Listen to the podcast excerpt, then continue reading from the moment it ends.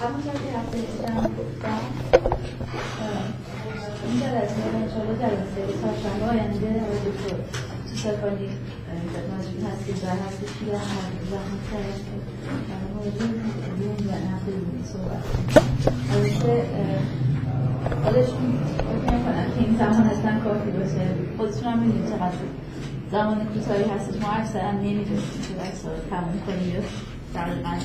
به جزئیاتش بپردازیم. و مجموع مقدارش رو بلش کنیم یا که با امیده که بچه ها دنبالش خودشون ولی من دیگه وقتی کلاس بیشتر از این فکر من نمیدیرم که یک ساعت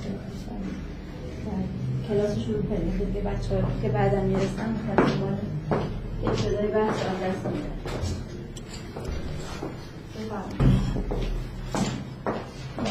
اول تشکر کنم. از خانم دکتر برای دعوتی که از من کردم اولین باری که توی یه جمع توی مثلا دانشکده هنری برای آدمای هنرمند و احتمالا شاید منتقد در آینده دارم صحبت می‌کنم. همه حرفایی که زدم تا حالا موضوعش هرچی بوده تو دانشکده های فنی بود. و الان به خانم دکتر می‌گفتم که اونجا همیشه بزرگترین مشکل اینه که به اندازه کافی بچه ها فیلم و انیمیشن رو ندیدن. و هر مثالی که بخوام بزنم مجبور میشم که مثلا فیلم رو تعریف کنم براشون. بعد بگم که حالا یه صحنه توش هست که اینجوریه. امیدوارم امروز اینجا این مشکل وجود نداشته باشه. اگه مثالایی لازم شد بزنم قبلا همه فیلم ها رو دیدم. مثالای خیلی چیز نمی‌زنم. از فیلم های معروف و کلاسیک یا از انیمیشن های کلاسیک مثال می‌زنم. یه نکته ای که جبران می‌کنه این کم بوده وقت اینه که احتمالا شاید خانم دکتر بهتون گفتن که من یه تعداد نسبتا زیادی سخنرانی تو دانشکده فنی با یه همچین موضوعی کردم که فایل های صوتیش یه جایی تو اینترنت هست. یه توی گوگل واژه روانکاوی و فرهنگ رو search بکنید فکر می‌کنم اولین چیزی که میاره همون سایتیه که بچه ها این فایل های صوتی رو با یه تعدادش هم پیاده سازی شده گذاشتن اونجا اینه که من از این نکته سوء استفاده می‌کنم. هر جا که می‌خوام این چیزی رو نگم میگم که اونجا هست. اگه یعنی برنامه اینه که یه خط نسبتا باریک مشخصی رو برای اینکه به یه جایی برسیم که بتونیم در مورد کارهای هنری حرف بزنیم اون جلو می‌برم. حواشیش و خیلی چیزهای مهمی ممکنه بمونه که حالا امیدوارم اگه کسی مثلا علاقمند شد بتونه بره اونجا یه چیزی رو ببینه. اون مجموعه بحثایی که اونجا هست یه تعداد زیادی از جلسات. بحث تئوریکه و بیشترش بحث در مورد یه مسائل کاربردی. کاربردا از هر جور پدیده فرهنگی ممکنه اونجا پیدا بکنید یعنی یه تعدادی از جلسات در مورد بعضی از فیلم ها یه مورد حتی انیمیشن در مورد انیمیشن وکی ریسز می‌شناسید شما حتما که از این انیمیشن های دهه 60 آمریکاست. بذارید من اگه رفتید اونجا تعجب نکنید. هدف این بوده که هیچ نظم و قاعده ای توی جلسات نباشه. یعنی من از اول که بحثا اونجا شروع کردم ادعا کردم که کسی که روانکاوی خوب یاد بگیره هر چیزی رو می‌تونه با نگاه روانکاوی نقد بکنه. هر چی هر پدیده ای که مربوط به انسان باشه. و کاری هم که اونجا انجام می‌دادم برای اینکه این حرف جا بیفته این بود که هیچ وقت نمی‌گفتم که معمولا اینجوری نبود که من یه چیزی رو به عنوان موضوع مطرح بکنم. همینطور random دانشجوها یه پیشنهادی می‌کردن. یکی می‌گفت در مورد Pulp Fiction بحث بکنیم. در مورد پالپ فیکشن بحث می‌کردیم. هدف اتفاقا این بود که تا حد ممکن پراکنده و نامنظم باشه. در مورد مثلا دیدگاه یونگی در مورد سیاست. و جامعه شناسی. اینجور از این چیزا هست تا انیمیشن Wacky Races و فیلم های خیلی خیلی سطح پایین. چون این نکته مهمیه که لازم نیست برای اینکه یه نقد روانکاوانه خوب از آب در بیاد یه فیلم یا اثر هنری خیلی متعالی و جالبی داشته باشید گاهگداری یه اثر خیلی خیلی پیش با افتاده که به اصطلاح نه هنرمندی که کار کرده محتواشی چیز جالبی نداره. ممکنه اتفاقا با نقد روانکاوانه تبدیل به یه موضوع خیلی جالبی بشه. من اونجا در مورد فیلم تلویزیونی به اسم بد رانلد صحبت کردم که فکر می‌کنم به زحمت مثلا شاید توی database ای یه دو خط در موردش نوشته باشه آره یعنی مثلا فقط عنوانش هست و بعضی از عواملش اونجا معرفی شده. و اتفاقا فکر می‌کنم اون دو جلسه که در مورد این فیلم بحث کردیم جلسات خوبی بوده. یعنی اون نکته روانکاوانه که توی اون اثر هست جالبه. وقتی هنرمندا هنرمندای خوبی نیستن معمولا خیلی آدمای به دلیل عدم تسلطشون ناخودآگاه هستن. یعنی همینجوری چیزی می‌سازن دیگه. خیلی خودشون هم خبر ندارن چی دارن می‌سازن. اینی که روانکاوی خوب براشون کار می‌کنه. شاید مثلا نقد کردن یکی از سختترین چیزهایی که من اونجا در موردش صحبت کردم فیلم هامون مرجوییه برای اینکه مرجویی نه تنها آدم خیلی خداگاه و باسوادیه روانکاوی هم بلده. بنابراین راحت هم دم به تله نمیده. خودش می‌دونه وقتی داره می‌سازه. مثلا فرض کنید اون لایه های ناخداگاه چجوری دارن توی اثرش ظاهر میشن. معمولا. اتفاقا خیلی به یونگ هم علاقمنده. بنابراین به مثلا اگه به یه ای داره نزدیک میشه خداگاهانه اینو می‌دونه. اینه که یه مقدار کارو سخت می‌کنه وقتی با همچین هنرمندی شما سر کار دارید. به هر حال من با پشتوانه این که اونجا یه حرفایی زدم و اگه اینجا خیلی کم وقت کم آوردیم و نتونستم یه چیزایی بگم یه مرجعی دارم این پشتگرمی رو دارم که خلاص این تو این جلسات صحبت بکنم. فقط کاری که می‌خوام بکنم اینه که تو این جلسه یه مدار تئوری در حدی بگم که بشه تو جلسه آینده در مورد یه کار هنری یه خورده مفصل به عنوان یه نمونه نقد روانکاوانه بحث بکنم. عافیت طلبانش این بود که بیام یه چارچوبای کلی نظری استاندارد بگم و جلسه آینده هم یکی دو تا مثلا کاری که روش خیلی از روانکاوانه مثلا با دیدگاه یونگی کار شده رو بیارم. و مثلا کاربردی چیزایی که گفتم توش نشون بدم. غیر عافیت طلبانش اینه که این کاری که می‌خوام بکنم اینه که باز مثل اونجا در اختیار شما بذارم که جلسه آینده در مورد چی بحث بکنیم. برای اینکه این احساس ایجاد بشه که واقعا یه آثار خاصی نیست که نقد روانکاوانه بهش برای بحث کردن در موردش موثر باشه. تقریبا هر کاری چه کار هنری جالبی باشه چه چیزی پیش پا افتاده. معمولا بالاخره با دیدگاه روانکاوانه میشه بهش نزدیک شد و یه حرفایی در موردش فکر کنم آخر جلسه بذاریم در مورد این که یه پیشنهادایی چند نفر مثلا چیزایی بگن و از بینش یه کار رو انتخاب بکنیم بذارید من مقدمم می‌خوام خود در مورد فروید بحث کنم بعدا در مورد یون شخصا علاقه ای ندارم که یه جور نقد خالص یونگی یا خالص فرویدی انجام بدم. بنابراین مقدمات رو از هر دو طرف در واقع فراهم می‌کنم. گاهی اثر با دیدگاه های فروید ممکنه خیلی بهتر بشه در موردش بحث کرد. چون الان نمی‌دونم که نهایتا در مورد چی می‌خوایم بحث بکنیم. یه مقدمه رو در حد ممکن کلی میگم که هر کاری که انتخاب شد قابل یعنی این جلسه به درد نقد کردن اون اثر بخوره. کلا شاید بحث صحبتی که می‌خوام امروز بکنم سه قسمت داره. یه بحث خیلی کلی اول می‌کنم که اصولا نقد روانکاوانه چجوری می‌تونه کمک بکنه به درک اثر هنری. بعد مقدمات فروید رو که دیدید یه مقدار سری مرور می‌کنم با یه با اون خط خاصی که می‌خوام سعی کنم پیش ببرم. بعد یه خورده مفصلتر امیدوارم وقت بشه در مورد یونگ تفاوتش با فروید و اینکه همون خط مشخصی که می‌خوایم جلو ببریم توی یونگ به چه فرمی در اتفاقا این نوع نگاهی که بحثی که من می‌خوام بکنم مشخصا تفاوت های یونگ و فروید توش کاملا مشخ... به نظر میاد. اینجوری نیست که جز قسمت های مشترکی در واقع کار دوتاشون باشه.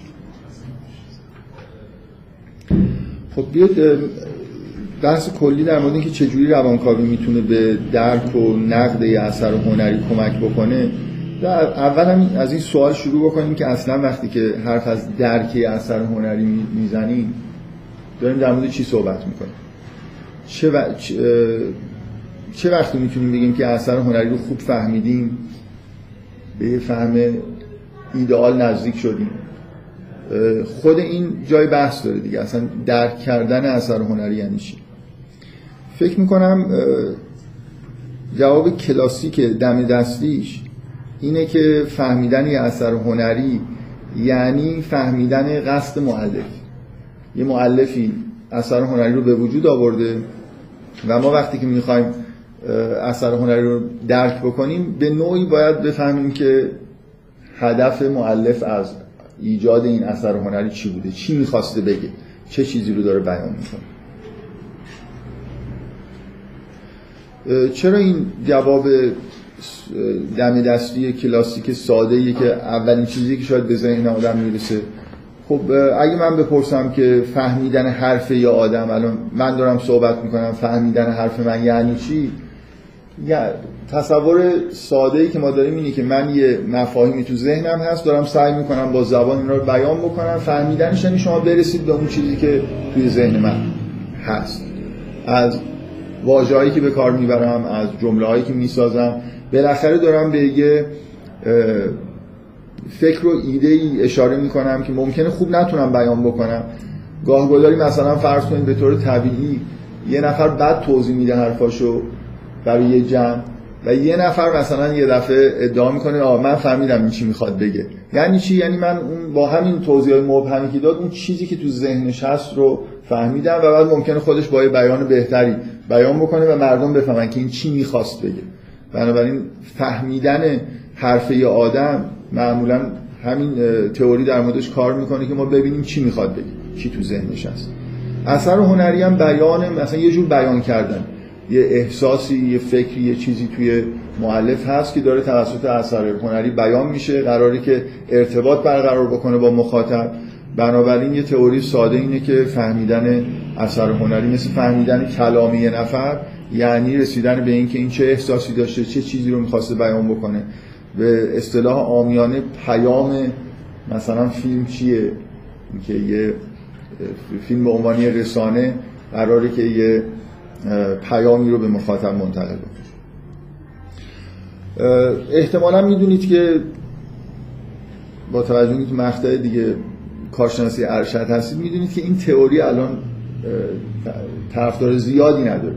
هنوز طرفدار داره. یعنی بحثای اگه می‌خواید حرفای طرفدارای همین حال حاضرشون رو بشنوی یه کتابی به اسم حلقه انتقادی آقای مراد فرهادپور ترجمه کرده.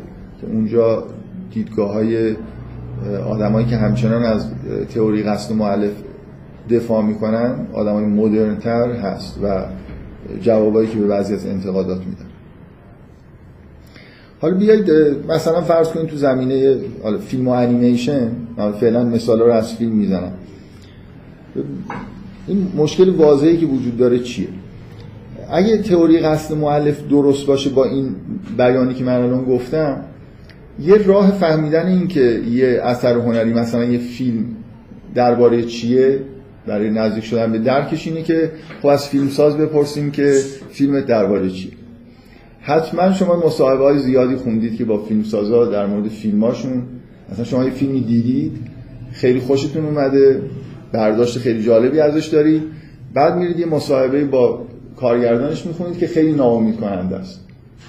یعنی یه دفعه حرفایی می‌زنه که به نظر شما نسبت به چیزی که شما فهمیدید خیلی توی سطح پایین تری ممکنه قرار گرفته باشه. من یه تجربه شخصی خودم اینه که یه مصاحبه خوندم از جین جارموش که توش ازش پرسیده بودن که محتوای کلی ددمن چیه؟ ددمن موضوع چیه؟ گفته بود که یه فیلمی درباره تنباکو. و هر کسی که ددمن رو من چند نفر ددمن اونجا دیدن؟ یک دوسته. بازم کمی که من. خیلی فیلم من انتظار داشتم یه نفر دست بلند. خب البته اونجا معمولا توی دانشگاه‌های فنی یه نفرم دست بلند نمی‌کنه. اصلا اینطوری نیست. اصلا اینطوری نیست. شما اگه جیم جارموشو بشناسید حالا یه خورده شاید چیزش این حرفی که من دارم می‌زنم تعمدن یه مثالی انتخاب کردم که خیلی مسخره به نظر می‌رسه. ولی موضوع اینه که تنباکو برای جیم جارموش معنای واقعی کلمه خیلی مهمه. یه فیلمی هست که اینو دیگه خیلی امید ندارم که دیده باشید به اسم بلو این the Face. که خود جیم جارموش توش به نوعی بازی می‌کنه. فیلم مستند نیست داستانی هم نیست. ولی مثلا یه جای جیم جارموش ده دقیقه یه روب در مورد سیگار و آداب سیگار کشیدن و اینا به طور جدی صحبت می‌کنه توی فیلم. یعنی اینجوری نیست که تنباکو چون تنباکو و سیگار کشیدن توی فرهنگ سرخپوستی خیلی معنی داره. مثل یه بخشی از مذهبشونه مثل اینکه مثلا رقص برای هندیا خیلی چیز مهمیه. مثلا اینجوری اطرافش فرهنگی وجود داره. تنباکو برای جیم جارموش به معنای واقعی کلمه یه خود بیشتر از اونی که برای ما معنی داره معنی داره. ولی بازم این حرف وحشتناکیه که هر چقدر هم تنباکو رو حالا پیچیدش بکنید دیگه ددمن در مورد تنباکو. مطمئنا هیچ کس فیلمو نمی‌بینه و به اینطوری خوشش نمیاد که فکر کنه یه فیلم درباره تنباکو و اشاره به تنباکو تو فیلم خیلی زیاده دیگه. چند بار سرخپوسته از جانی دپ می‌پرسه که تنباکو داری یا نداری؟ اون میگه من ندارم. باز دوباره این دیالوگ تکرار میشه. همش میرن تنباکو بخرم خلاصه موضوع دنبال تنباکو بودن توی فیلم خیلی مطرحه. و مطمئنا با ذهنیت جیم جارموش فیلم به نوعی به تنباکو مربوطه واقعا به مصرف تنباکو و اینا. ولی مطمئنا فیلم درباره تنباکو نیست. خیلی چیزای بیشتر از این داره. یا یه مثال خیلی کلاسیکش مصاحبه معروف تروفو با هیچگاکه که فکر می‌کنم برای تروفو و اون آدمای موج نوعی فرانسه منتقدای جوان کای سینما خیلی ناامید کننده بود. برای اینکه اینا یه عالم تعبیر تفسیرهای جالب از هیچکاک داشتن از فیلماش و تو این مصاحبه به وضوح هیچکاک هیچ کدوم اینا رو اصلا نمیفهم اینا چی دارن میگن. خیلی ساده تر از این نگاه کرده به مثلا من یادم اونجا یه بحثی تروفو مطرح می‌کنه درباره مفاهیم عمیق ریر ویندو هیچگاه. پنجره عقبی که هیچگاه کاملا اظهار بی اطلاعی می‌کنه و یه تعبیرهای دیگه ای داره که این تو این پنجره ها چی داره میگذره. این یه پدیده خیلی خیلی واضحیه که هنرمندا از بعضی از محتواهای عمیق آثار خودشون مطلع نیستن. و فکر می‌کنم به همین دلیل تعداد آدمایی که هنوز به یه چیزی تو مایه قصد معلف اعتقاد دارن خیلی به طور روزافزونی داره کم میشه. امروز از مرگ معلف به جای قصد معلف صحبت می‌کنن این مخصوصا توی دیدگاه پست مدرن که مبارزه می‌کنن با اینجور افکار که مثلا فرض کنید پشت اثر هنری معلفی هست و قرار ما به قصدش اینکه اثر هنری بعد از اینکه به وجود میاد یه موجود مستقلیه که فارغ از اینه که کی رو به وجود آورد. برای همین بعض بفرمایید. خواهش. بس میشه به اون بحثی که ما بعد از ظهر داریم یادتون میاد میمتریک آفر یکی که کانستراکچوالیسم استراکچوالیسم. معنی ساخته میشه و باز تولید میشه. این بحث رو قبلا خوشبختانه کردیم. بچه خوب مثلا حالا بز... من برای اینکه خود بحث پیش بره فکر کنید یه نفر بخواد به جیم جارموش بگه که این فیلم در مورد تنباکو نیست. چی کار می‌تونی بکنی برای اینکه خود جیم جارموش بفهمی که یه لایه های عمیق‌تری توی فیلمش وجود داره. من اگه بخوام این کار رو برای جیم جارموش انجام بدم یه تعداد سوال در مورد فیلمش می‌کنم. مثلا فرض کنید چرا فیلم اینجوری شروع میشه که یه قهرمانی از شرق میره به غرب؟ این چه ارتباطی با فرهنگ مثلا تنباکو داره این مسئله که خود فیلم در واقع در موردش اومده این مسئله مرد مرده این آدمی که شما در واقع فیلم سراسرش از یه جایی از یه به اصطلاح نقطه عطف اول فیلم به بعد در مورد مردن یه آدمه. جلو چشم ما یه آدمی در سر خونریزی داره میمیره. این چقدر به فرهنگ تنباکو ارتباط داره؟ همینطور سوال بپرسید. آهویی که توی فیلم ظاهر میشه خشونت مقدار کاریکاتوری که توی فیلم هست اینا واقعا میشه همه این اجزا رو توضیح داد با این تئوری که فیلم درباره تنباکوه؟ مطمئنا جیم جارموش برای اکثر سوالایی که ازش بپرسید جواب مشخصی نداره. یعنی اینجوری نیست. این خیلی تفکر ابتداییه که مثلا مثل یه آدمی مثل جیم جارموش نشسته باشه فکر کرده باشه که من در مورد تنباکو چه اعتقاداتی دارم چی می‌فهمم. حالا بیام یه اجزایی رو کنار هم دیگه بچینم تا اینو مثلا منتقل بکنم. مثل آدمی که داره سخنرانی می‌کنه اینو منتقلش بکنم به بیننده واقعیت اینه که بخش عمده ای از آثار هنری مخصوصا توی کارهایی مثل آدمایی مثل جیم جارموش به شدت حسیه. فکر شده نیست. دوست داره که مثلا این صحنه قطار رو بسازه. دوست حس می‌کنه که اینجا خوبه که یه صحنه خشن یه مقدار کاریکاتوری داشته باشه. یا مثلا تکنیک جیم جارموش که هر کسی یه فیلم ازش دیده باشه با این تکنیک آشناست که فید میشه یه مقدار مکس ایجاد میشه و بعد دوباره تصویر برمیگرده این هم به تنباکو ربط داره. یعنی اینا حساییه که خود جیم هم نمی‌دونه چرا دوست داره اینجوری فیلم بسازه. واقعیت اینه که هنرمندا بخش عمده ای از کاری که انجام میدن رو نمی‌فهمن. و یعنی نمی‌دونن. حس خوبی دارن دوست دارن اینجوری. این صحنه دوست دارن اینجوری باشه. مصاحبه فلینی رو بخونید. یه مجموع مصاحبه از فلینی ترجمه شده به اسم فلینی از نگاه فلینی همچین چیز که اگه اشتباه نکنم توی انتشارات مجله فیلم بوده. بخونید ببینید در مورد فیلم های خودش چجوری حرف می‌زنه. غالبا جوابش اینه که چرا این صحنه اینجوریه؟ حس هم این بوده که این اینجوری باشه دیگه. آخرش توضیحش همینه. واقعا خیلی ها میرن سر صحنه. همون روز یه حال و هوایی دارن و همونجا یه طراحی انجام میدن فل بداهه و نمی‌تونن توضیح بدن که دقیقا چی کار دارن می‌کنن. حالا من از جیم جارموش مثال زدم برای اینکه جیم جارموش خیلی اینجوری خیلی آدمی که حسی کار می‌کنه و مطمئنا در مورد هیچ کدوم آثار خودش نمی‌تونه خیلی هینتای خوبی بده که این کار قراری چه اثری روی بیننده بذاره و قرار چی توش بیان بشه. خب من می‌خوام به اینجا برسم که یه نقد خوب یه درک خوبی اثر هنری درکیه که سوالای بیشتری می‌تونه جواب بده. اجزای بیشتری از اثر هنری رو می‌تونه با هم دیگه زیر یه تئوری جمع بکنه. و هر چقدر شما تو ممکنه لازم بشه توضیح خیلی پیچیده بدید ولی نشون بدید که وقتی که اینجوری نگاه می‌کنید اکثر صحنه فیلم به خوبی درک میشن. توالی که توی فیلم وجود داره نوع کارگردانی همه اینا داره کمک می‌کنه به یه محتوایی که شما درک کردید از فیلم.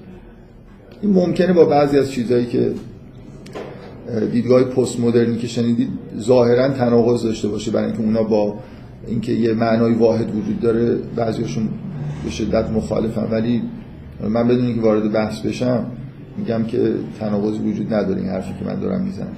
بالاخره ما یه اثر هنری رو هر چیزی رو خوب درک کردیم. اگه بتونیم به پرسش های بیشتری در موردش جواب بدیم. پرسش ها در مورد اثر هنری شامل نحوه اثرگذاریش روی مخاطبم هست. یعنی اگه من یه اثر هنری رو خوب درک کرده باشم می‌تونه یه پرسش این باشه که چرا این اثر هنری اینقدر فروش شده؟ با چه چیزی در وجود مخاطبین ارتباط برقرار کرده؟ من می‌تونم بپرسم که به عنوان یه سوالی که مربوط به درک یه اثر هنریه مثلا بپرسم چرا اخراجی ها فیلم پرفروشی؟ چه مشکلی توی مردم ایران وجود داره که این فیلم پرفروش میشه؟ حالا سوال میشه اینجوری پرسید. برای جذابیتی داره. در, در واقع شما درک اثر هنری به درک جامعه مخاطبینش هم می‌تونه منجر بشه. یعنی عکس عمل مردم در مقابل اثر هنری جزء در واقع پرس، پرسشایی وجود داره اونجا که اون رو هم باید سعی کنیم. جواب بدیم. خب من این مقدمه رو گفتم برای خاطر اینکه از یه طرف یه استدلال واضح بگم که چرا باید چرا به طور طبیعی اینجوری فکر می‌کنیم که اثر هنری درکش یعنی قصد معلف بی دلیلی خیلی ساده آوردم. اصولا ما درک هر جور چیز بیان شده ای برای ما کشف کشف قصد معلفه ولی فکتای خیلی ساده ای آوردم که فکر می‌کنم قانع کننده است که در مورد آثار هنری اینجوری نیست. ما دنبال قصد معلف کشف قصد معلف نباید باشیم. به هر حال اینجا به نظر میاد یه پارادوکسی وجود داره. از یه طرف تئوری قصد معلف خیلی ساده است و به نظر میاد که باید کار کنه. در مورد حرفایی که داریم می‌زنیم رفتارهایی که من رفتار آدمی رو می‌فهمم یعنی اینکه می‌فهمم که می‌خواسته چی کار بکنه انگیزه هاش چی بوده. بعد در مورد اثر هنری می‌بینیم که به تناقض می‌رسیم. روانکاوی یه راه طبیعی توضیح دادن اینه که این پارادوکس چرا به وجود میاد.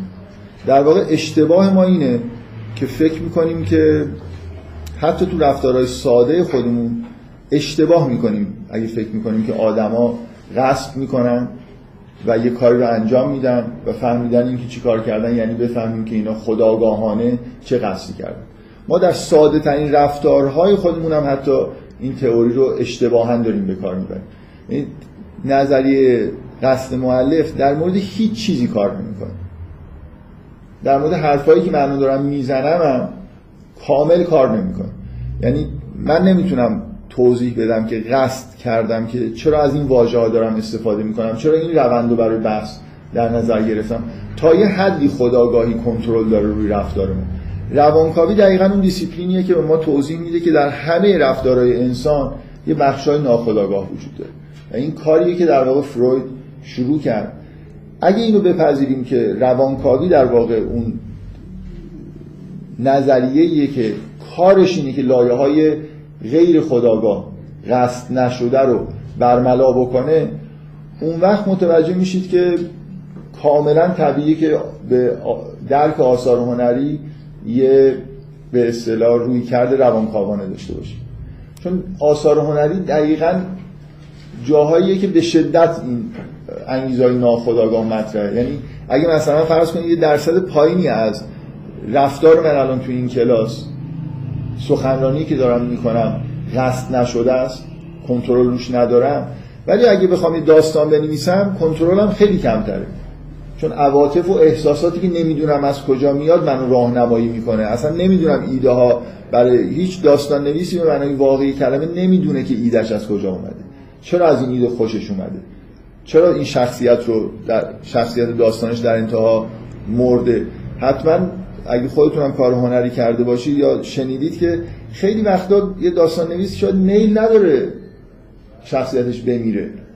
ولی انگار شخصیت خودش میمیره. یعنی داستان تحکم داره روی نویسنده که اینجوری تموم بشه. در حالی که از اول قصد این آدمی نبوده که داستان رو به اینجا بکشون این مقدمی بود که سعی کردم به سریعترین وجه ممکن بگم که چرا نظری روانکاوی روانکاوی می‌تونه کمک بکنه به درک آثار هنری و شاید یه قدم اگه بخوام بالاتر یه قدم بلندتر بردارم بگم که ضروریه برای درک اثر هنری. برای اینکه ما هیچ چیزی به غیر از روانکاوی نداریم که اصولا این لایه های ناخداگاه وجود انسان و رفتار انسان رو به ما توضیح بده. روانکاوی دقیقا اون بخشی از روانشناسی و انسانشناسیه که کارش اینه. یعنی با اون نقطه مرکزی کار فروید شروع از اینجا بوده که اصولا ناخودآگاهی وجود داره. و حالا داریم سعی می‌کنیم بگیم که این ناخودآگاه چیه؟ چطور خودش رو ظاهر می‌کنه؟ چجوری می‌تونیم کشف کنیم محتوای ناخودآگاه رو چجوری می‌تونیم به طور سیستماتیک ناخودآگاه رو مطالعه بکنیم؟ و از دیدگاه روانکاوانه آدمی مثل فروید نتیجه نهایی اینه که چجوری می‌تونیم افرادی رو که از وضعیت نرمال خارج شدن و بیمار روانی هستن رو با این نوع تحلیل در واقع مداوا بکنیم. من تا حد ممکن خلاصه جواب این سوالا رو که ناخداگاه چیه چجوری میشه مطالعهش کرد چجوری خودش رو ظاهر می‌کنه و احتمالا توی تحلیلی اثر هنری من از این به بعد وقتی میگم اثر هنری خودمون محدود بکنیم به فیلم و انیمیشن. بنابراین احتمالا یه داستانی هست. شخصیت هایی وجود دارن. حالا یه خوردم خودمون رو به از کار خیلی آبسترم شاید واقعا تحلیل روانکاوانش سخت‌تر باشه. یه ذره خودمون رو توی یه چارچوبای مشخصتری بذاریم که بشه ظرف یکی دو جلسه لاقل به یه نکات مشخصی در مورد نقد روانکاوانه برسیم. پس من اولین سوالا رو خیلی مختصر از دیدگاه فروید جواب میدم بعد جوابای یونگ رو میگم و در هر موردم سعی می‌کنم که یه اشاره‌ای بکنم که مثلا وقتی که فروید این جوابا رو میده چه راهنماییایی برای درک اثر هنری ایجاد میشه وقتی این جوابا رو فهمید؟ من پرسیدم از خانم دکتر که چه چیزایی در مورد فروید گفته شده. حداقل می‌دونم که این مدل سه‌گانه id ego و super ego رو شنیدید. در واقع توصیف فروید از ناخودآگاه و دخالتش توی رفتار انسان اینه که ذات انسان یه چیزیه که فروید بهش میگه اید.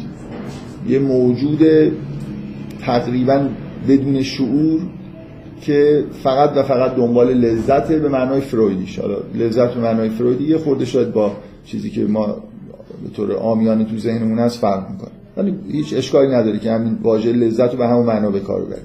در درون ما یه انرژی هایی هست که ما رو سوق میده به سمت اینکه بیشترین لذت ممکن رو انگار ببریم.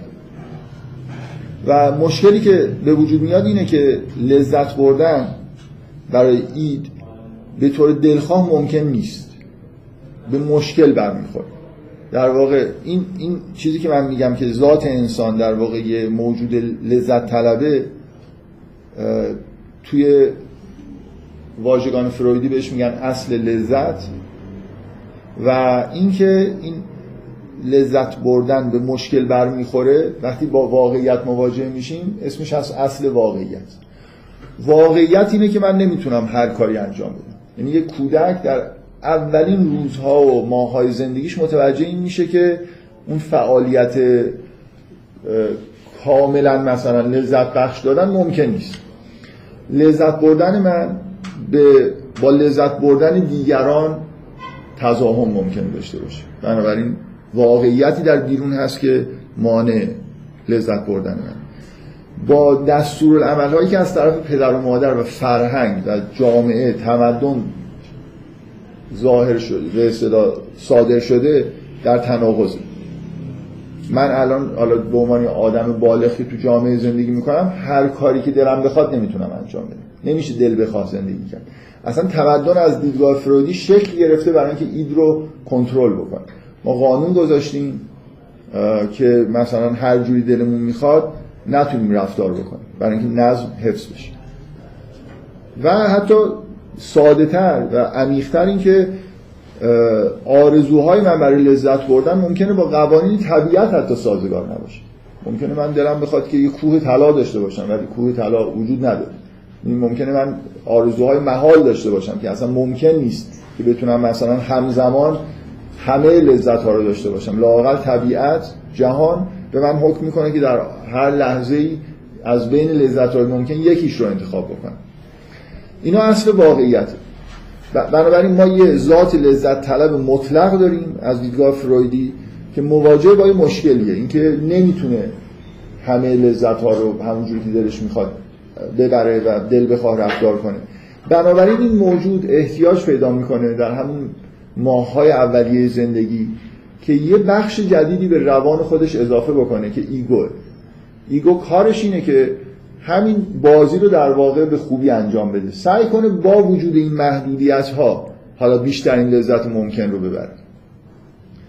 تا جایی ممکن هر... تا جایی که کتک نخوره حرف پدر مادر رو گوش بده رعایت قوانین مقررات متمدنانه رو بکنه و سعی کنه که بیشترین لذت رو در یه محدوده ای ببره. اید تصوری از زمان و آینده نگری نداره ولی ego آینده نگره. ممکنه بگی من الان این لذت رو نمی‌برم.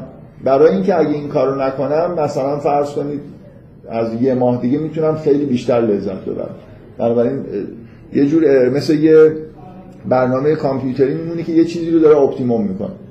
ممکنه خیلی پیچیده رفتار بکنه می‌خواد در overall بیشترین لذت رو ببره نه در لحظه در حالی که این تصوری از زمان و آینده و اینا نداره. شعور به معنای واقعی کلمه نداره. و یه عنصر دیگه ای که اینجا فروید توی سه‌گانش وارد می‌کنه super ego. super ego در واقع اون بخشی از واقعیتی که یه سری احکام صادر می‌کنه. پدر مادر فرهنگ تمدن محدودیت هایی می‌ذارن این مشکلی که در واقع ego باید حل بکنه تعارض بین دستوراتی که از خارج اومده و دست و تمایلات درونی خودش. نتیجه کل این بحث از دیدگاه فرویدی اینه که بخش عمده از امیال id سرکوب میشه.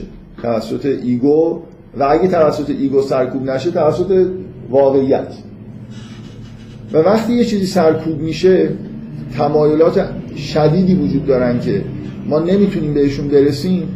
این عنصرهای سرکوب شده که هیجانات زیادی ممکنه اطرافش باشه انرژی های به قول فروید زیادی ممکنه اطرافش باشه اینا به نوعی از ذهن خداگاه پاک میشن. برای اینکه ما راحت تر باشیم. خاطراتی که خیلی برای ما دردآوره که مثلا برمیگرده به تمایلاتی که به نتیجه نرسیده اینا به یه پستویی رانده میشن که اونجا ناخداگاه. جواب فروید به اینکه ناخداگاه چیه و چجوری ایجاد میشه اینه. ناخداگاه یه بخشیه که یه مجموعه ای از امیال سرکوب شده خاطراتی که نمی‌خوایم به یاد بیاریم اونجا در واقع به نوعی قرنطینه شدن و سعی می‌کنیم که اونجا نگهشون داریم. هر آدمی مطلقا این بخش ناخودآگاه رو داره. برای خاطر اینکه این توصیفی که من کردم اینجوری نیست که آدما همه ایدها با اصل واقعیت برخورد می‌کنن و دچار سرکوبی میشن. انرژی اصلی ایدم از دیدگاه فرویدی به دلایل تجربی نه به دلایل تئوریک. متمرکز توی غریزه جنسیه و بنابراین عمده امیال سرکوب شده جنسی است این امیالی که و خاطراتی که اونجا بایگانی شدن و انرژیشون ازشون انگار گرفته شده. ممکنه ما به یادش نمیاریم. هر لحظه سعی می‌کنن خودشون رو دوباره بروز بدن. یعنی این کل این فرایند یه حالت بیمارگونه ای داره از دیدگاه فرویدی. محتویات ناخودآگاه. چیزایی که تمایل به بروز کردن مجدد داره. به محض اینکه ما این سرکوبی رو انگار ایگو و حالا عوامل خارجی فشارشون کم بشه اینا با همون مقدار کم انرژی که دارن ممکنه دوباره به سطح خداگاه برگردن. و دقیقا این اتفاقی که از دیدگاه فروید اینکه چجوری ناخداگاه خودش رو ظاهر می‌کنه در هر لحظه ای که شما کنترل خداگاهیتون توی سطح پایین تری قرار بگیره این جانورها از توی اون پستو بیرون میان و خودشون رو به نوعی نشون میدن. وسط یه سخنرانی من می‌خوام بگم کتاب میگم کباب. و این لغزش زبانی نشان دهنده اینه که من الان دارم مثلا سخنرانی می‌کنم ولی واقعیتش اینه که تمایلاتی به چیزای دیگه ای دارم. کباب برای من جالبتر از کتابه در حال حاضر. این و هر چیز این مثلا که از مثال های فرویده توی لطیفه ها رو فروید جداگانه بررسی کرده. و من می‌خوام اون گفتم می‌خوام خط باریکی رو بگیرم برم جلو.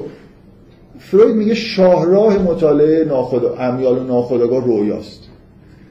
خیلی واضحه کی شما خداگاهتون تعطیله وقتی میخوابید مثلا خوابیدن یعنی همین دیگه.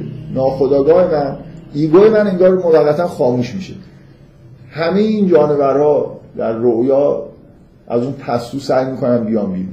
ما رویاهایی می‌بینیم که کاشف اینه که در اعماق وجود ما چه جور تمایلات سرکوب شده ای وجود داره. از دیدگاه فرویدی این تمایلات سرکوب شده عموما جنسی و مربوط به دوران کودکی سرکوبی های اساسی در دوران کودکی انجام شده. یعنی بعد از یه مدتی انگار دیگه چیزای اساسی مثلا فرض کنید غریزه جنسی کاملا آزاد دیگه سرکوب شده. در دوران مثلا فرض کنید بلوغ به بعد اینجوری نیست که این سرکوبی اثر عمده ای بذاره. کودکی که به شدت این سرکوبی ها در واقع توی فرم دادن ناخودآگاهش نقش عمده بازی می‌کنه. بنابراین شما وقتی دارید یه رویا رو تحلیل می‌کنید یا خیال پردازی بذارید از رویا یه قدم این برتر خیال پردازی. یه آدمی میشینه بدون اینکه خیلی کنترلی رو خودش داشته باشه هر چی دلش می‌خواد فکر می‌کنه.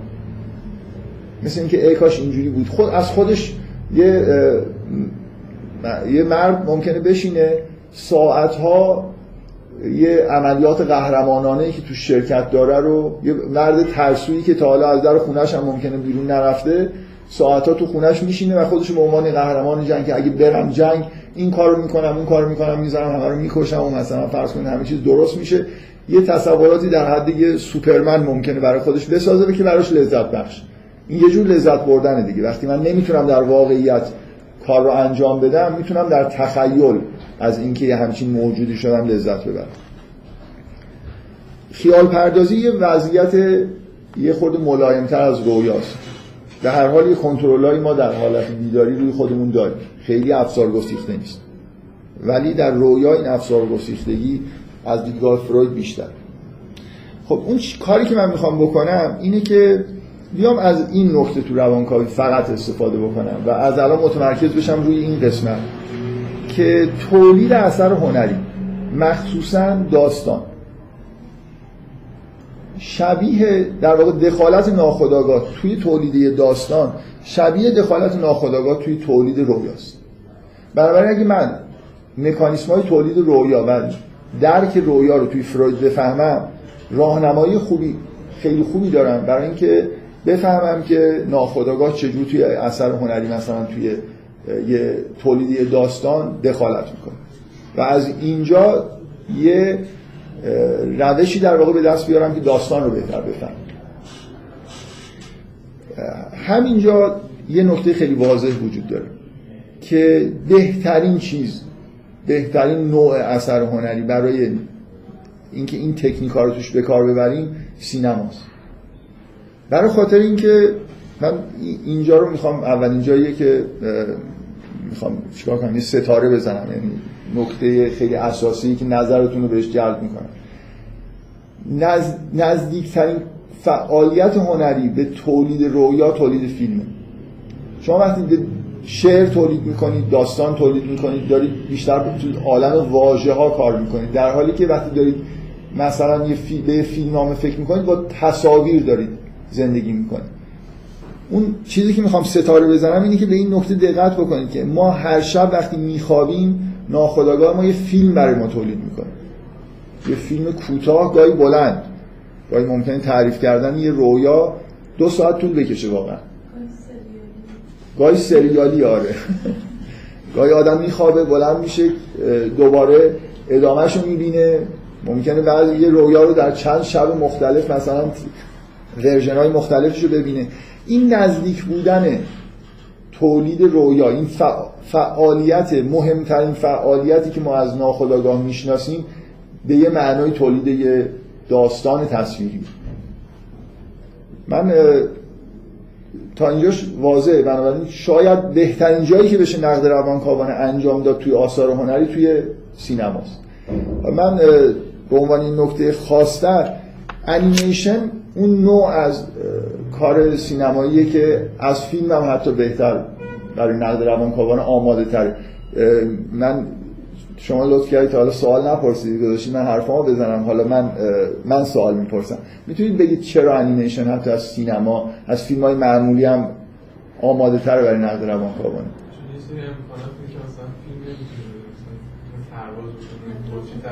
شما شما تو رویا اجدها می‌بینید. چیزهای غیر واقعی می‌بینید اینا الان ما تو دهه اخیر مثلا یه طوری شده که سینما به اندازه انیمیشن شاید امکانات داره. ولی واقعیت اینه که در صد سال قبلترش انیمیشن بود که نزدیک به رویا بود. می‌تونید می‌تونید توش دیو داشته باشید می‌تونید هر چیز غیر واقعی به قول ایشون پرواز ما تو رویامون پرواز می‌کنیم. ساختن یه آدم در حال پرواز توی سینما خوب در نمیومد ولی تو انیمیشن خیلی خوب در میومد شما مثلا انیمیشن سوپرمن رو با فیلم سوپرمن مقایسه بکنید. خب خیلی فیلمش جالب در نمیاد. تو انیمیشن سوپرمن سوپرمن می‌تونه یه کوه از جا بکنه نمی‌دونم بندازه یه سنگ قلب سنگ مثلا فرض کنید چند صد تونی رو چند هزار تونی رو بندازه توی سوراخ آتش فشان که جلوی آتش فشان رو بگیره. توی ما وقتی داریم فیلم نگاه می‌کنیم بیشتر دوست داریم نزدیکی به واقعیت چیزی ببینیم. همین الان هم تا حدودی همینجوری هست. ولی وقتی انیمیشن نگاه می‌کنیم اصلا انگار دوست نداریم توی عالم واقع چیزی ببینیم. و این دقیقا کاریه که تو رویا اتفاق میفته یعنی قرار ما دوست نه انگار ناخودآگاه ما اون قسمت های واقعی رو دوست داره حذف کنه. دوست داره هر چی دلش می‌خواد مثلا به ما نمای... نمایش بده.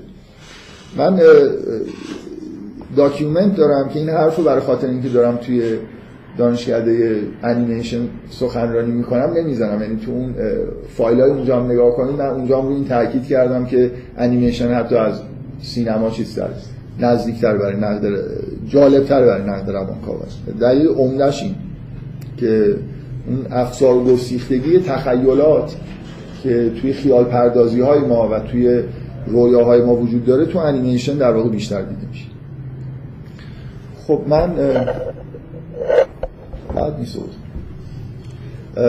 یه می‌خوام در مورد تکنیک های فرویدی تحلیل رویا چند دقیقه صحبت کنم.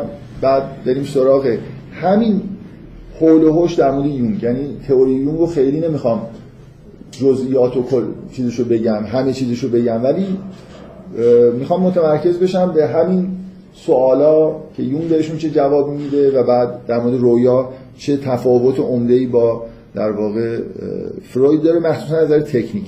من الان حرفایی که تا الان زدم باید به این نتیجه رسیده باشید که هر چقدر بیشتر با تکنیک های تعبیر و تفسیر و رویا توی روانکاوی آشنا باشید بهتر می‌تونید در واقع از روانکاوی استفاده بکنید. با این اپروچی که من الان دارم صحبت می‌کنم برای نقد روانکاوانه. احتمالا می‌دونید که بخش عمده از نقدهای روانکاوانه متاسفانه اینجوریه که آدما از روانکاوی استفاده می‌کنن که یه شخصیت داخل فیلم رو روانکاوی بکنن. مثلا حملت چشه. این خیلی به نظر من خیلی نقد هنری نقد اثر هنری نیست. ممکنه یه خورده کمک بکنه به من که اثر هنری رو بفهمم ولی یه جورایی خارج از عرفه که من مثلا فرض کنم توضیح هم نقد هنری در مورد این باشه که این شخصیت ها مثلا چرا اینطوری رفتار می‌کنن؟ مثلا حمله دچار عقده اودیپه. خود فروید از این نوع نقدا ایجاد کرد و بعدا هم پیروانش خیلی از این نقدا این فرمی نوشتن یه اپروچ دیگه در کنار این حرفایی که من دارم می‌زنم که خود تکنیکال تره به نظر من مربوط تره در واقع به نقد هنری به معنای متعارفش یک روش دیگه اینه که از اثر هنری استفاده می‌کنن هنرمند رو روانکاوی می‌کنن. یعنی اثر هنری نشون میده که این معلف این اثر چه بیماریایی داره. و چرا مثلا فرض کنید این این شکلی تموم شد؟ برای خاطر اینکه مثلا فرض کنید عقده مثلا فیکسیشن دهانی داره. مثلا فرض کنید این اثر هنری نشان دهنده اینه که یه مشکلات روانی یا مثلا نویسنده حالت پارانوید داره. خب مثلا این حرفا در مورد آثار پولانسکی که به وضوح مشکلات روانی زیادی داره و خیلی به راحتی قابل گفتن دیگه. هر کسی های پولانسکی رو ببینه می‌فهمه که این هنرمند یه چیزیش میشه که این فیلم های عجیب و غریب رو می‌سازه. من یه،, یه فیلمی داره پولانسکی خیلی معروف نیست ولی خیلی خوب نشون میده که مشکلاتش چیه. و خیلی واضح تر از شاید بقیه فیلماش. یه فیلمی به اسم مستجر تننت. هیچکی ندیده. خیلی هم ندیدن. حالا آدم انیمیشن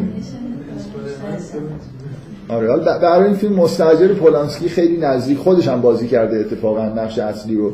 خیلی هم متمرکز روی نقش اصلی فیلم متمرکز روی نقش اصلی که به وضوح اونجا توهمات و مشکلاتی که توی بقیه فیلماش هم هست ولی اونجا دیگه خیلی خالص خودش نشون میده. این هم باز نقد جالبی نیست. اصلا نقد اثر هنری نیست. این نقد هنرمنده به جای اینکه نقد اثر هنری باشه. و این اپروچی که من میگم مستقیما در واقع به درک اثر هنری فقط کار داره. یعنی سعی می‌کنه که از تکنیک های روانکاوی سعی می‌کنیم استفاده بکنیم که به یه درک عمیقتری از اثر هنری برسیم. لایه های ناخودآگاه کشف کنیم همه رو رو هم بذاریم و بگیم که مثلا این گاهی تعارضایی که مثلا تو اثر هنری وجود داره چجوری قابل توضیح؟ خب کل تئوری فروید در مورد من یه چند دقیقه می‌خوام در مورد تئوری رویای فروید صحبت بکنم که مهمترین کتاب فروید یه کتابی به اسم تفسیر رویا که خوشبختانه ترجمه خوب الان به زبان فارسی ازش وجود داره. قبلا این ترجمه خیلی مخشوشی بود که البته مخشوش بودنش به دلیل قدیمی بودنش بود زبانش دیگه زبان روزمره ما نبود زبان امروزی ما نبود ولی اخیرا یه نفر مجدد ترجمه کرده که خیلی ترجمه خوبیه. فکر می‌کنم نشر مرکز چاپ کرد تئوری کلی اینه که بنابراین هر رویایی توش یه آرزویی داره محقق, محقق میشه.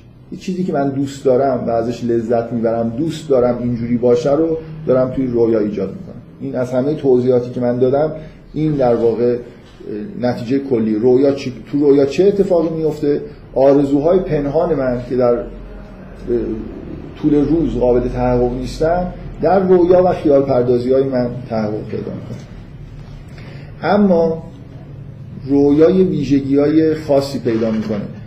چون حتی من وقتی خواب هستم تحمل اینکه اون تمایلات وحشتناک سرکوب شده خودم کشف بکنم ندارم. اگر از نظر فروید عمیق‌ترین چیز سرکوب شده همونیه که اصطلاح بزرگترین عقده بشر عقده عقده اودیپه اینکه هر آدمی یه جور میل به زنایی با مهارم داره که در همون ابتدای کودکی سرکوب شده.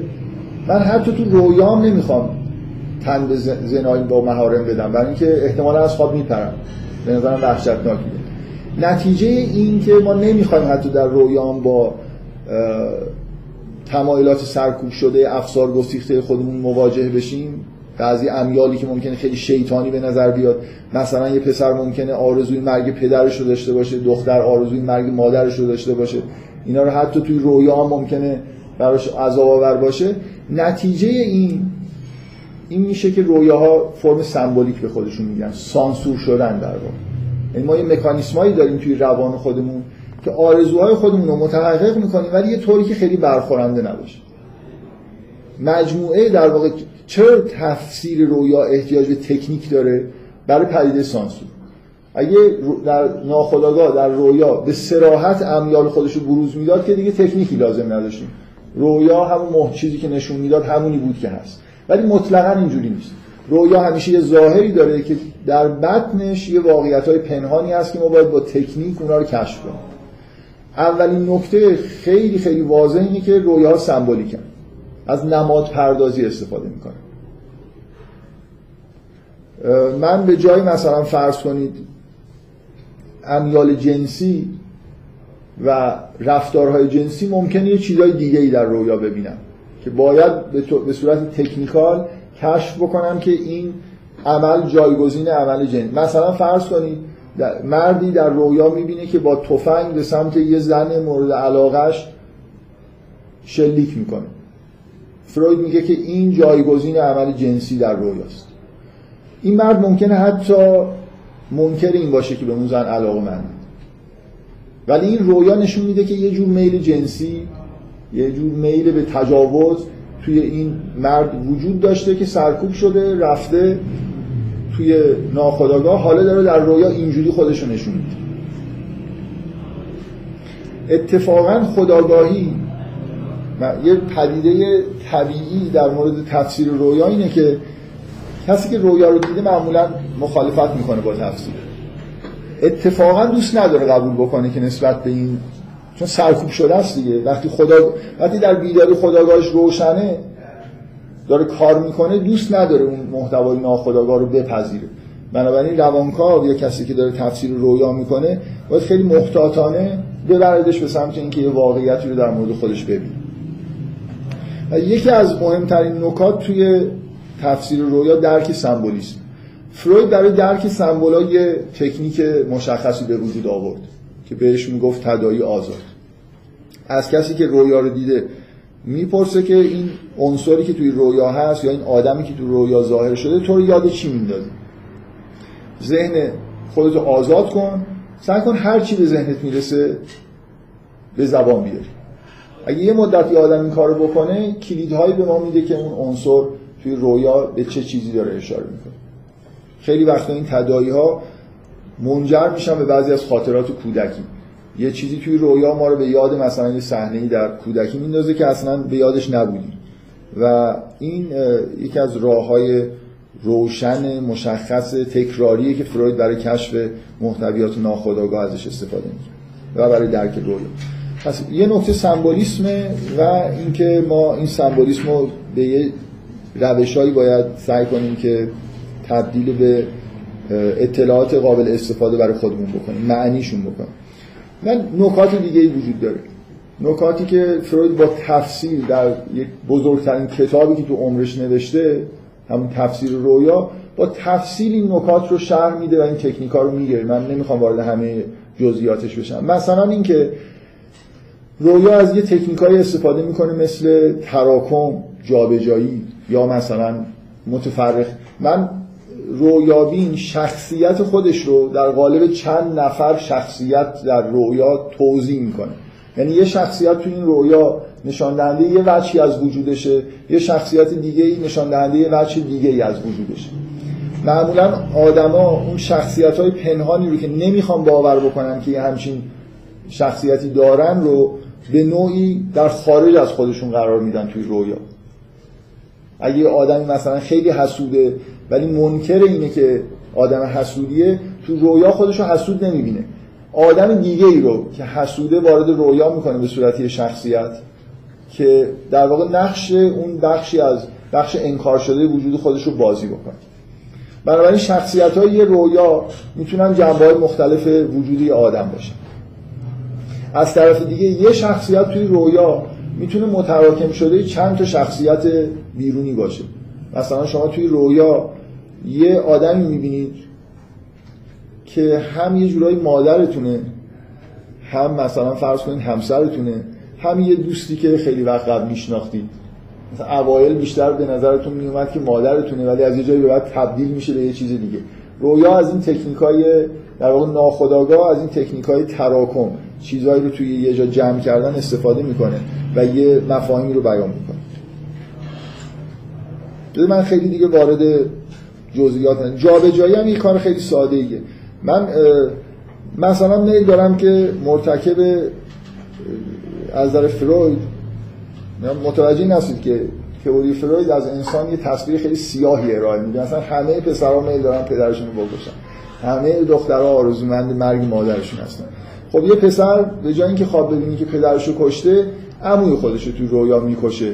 یه موجود یه چیزی رو جانشین پدرش می‌کنه و اونجا. ولی تحلیل نشون میده که این موجود واقعا این این خشم خشم در علیه پدره که اینجوری در واقع با جابجایی اینو اینو فروید اسمشو می‌ذاره جابجایی یه چیزی تو رویا جایگزین چیز دیگه میشه. من قرار نیست که هیچ اشاره به لکان بکنم. برای خاطر فقط قرار در مورد یونگ و فروید صحبت بکنم چون اینا رو میشه توی قالب بیان کرد لکانی خورده فاصله داره.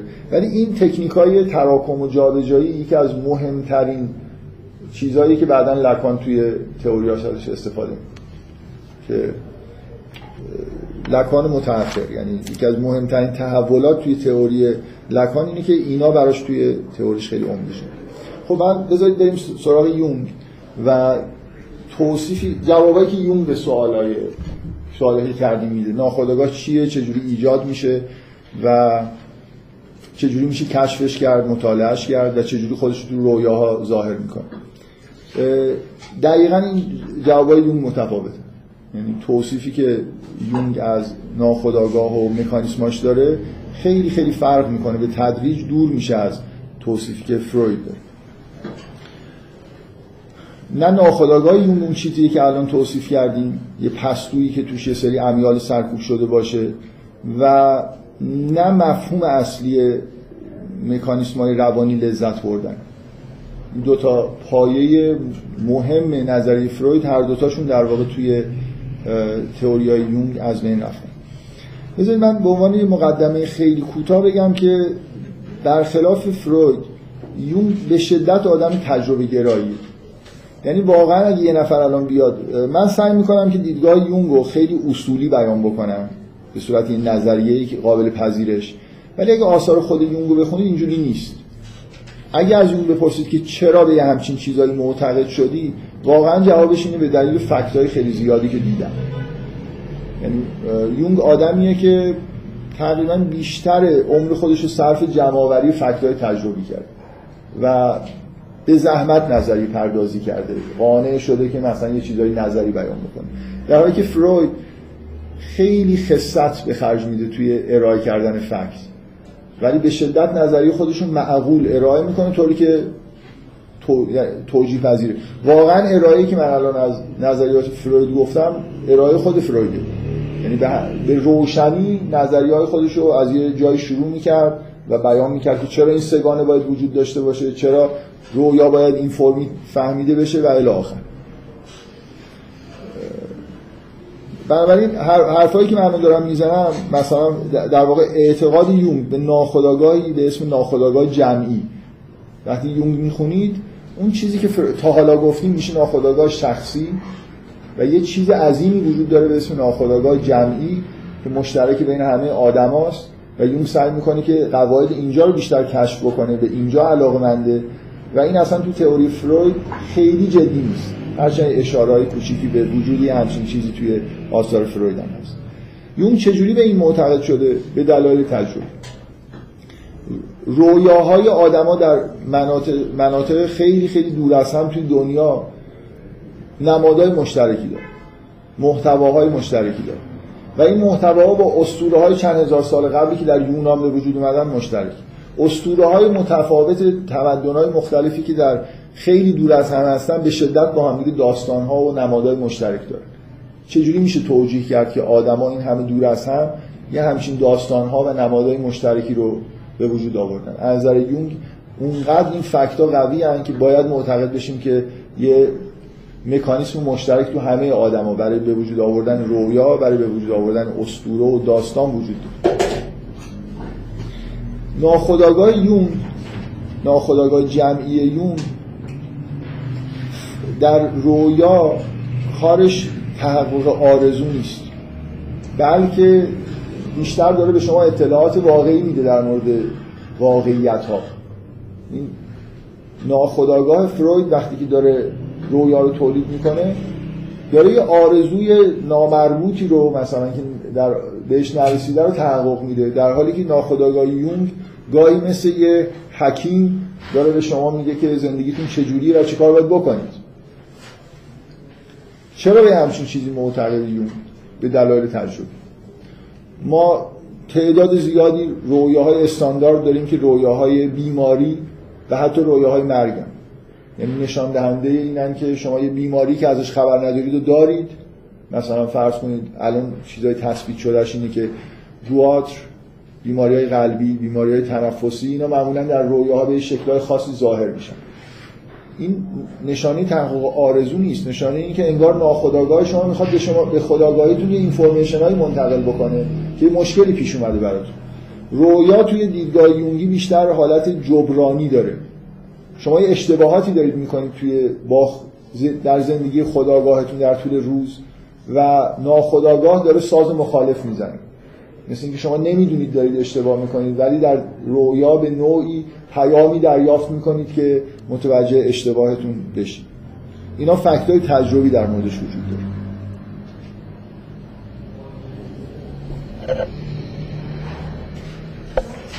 بفهم خواهش می‌کنم.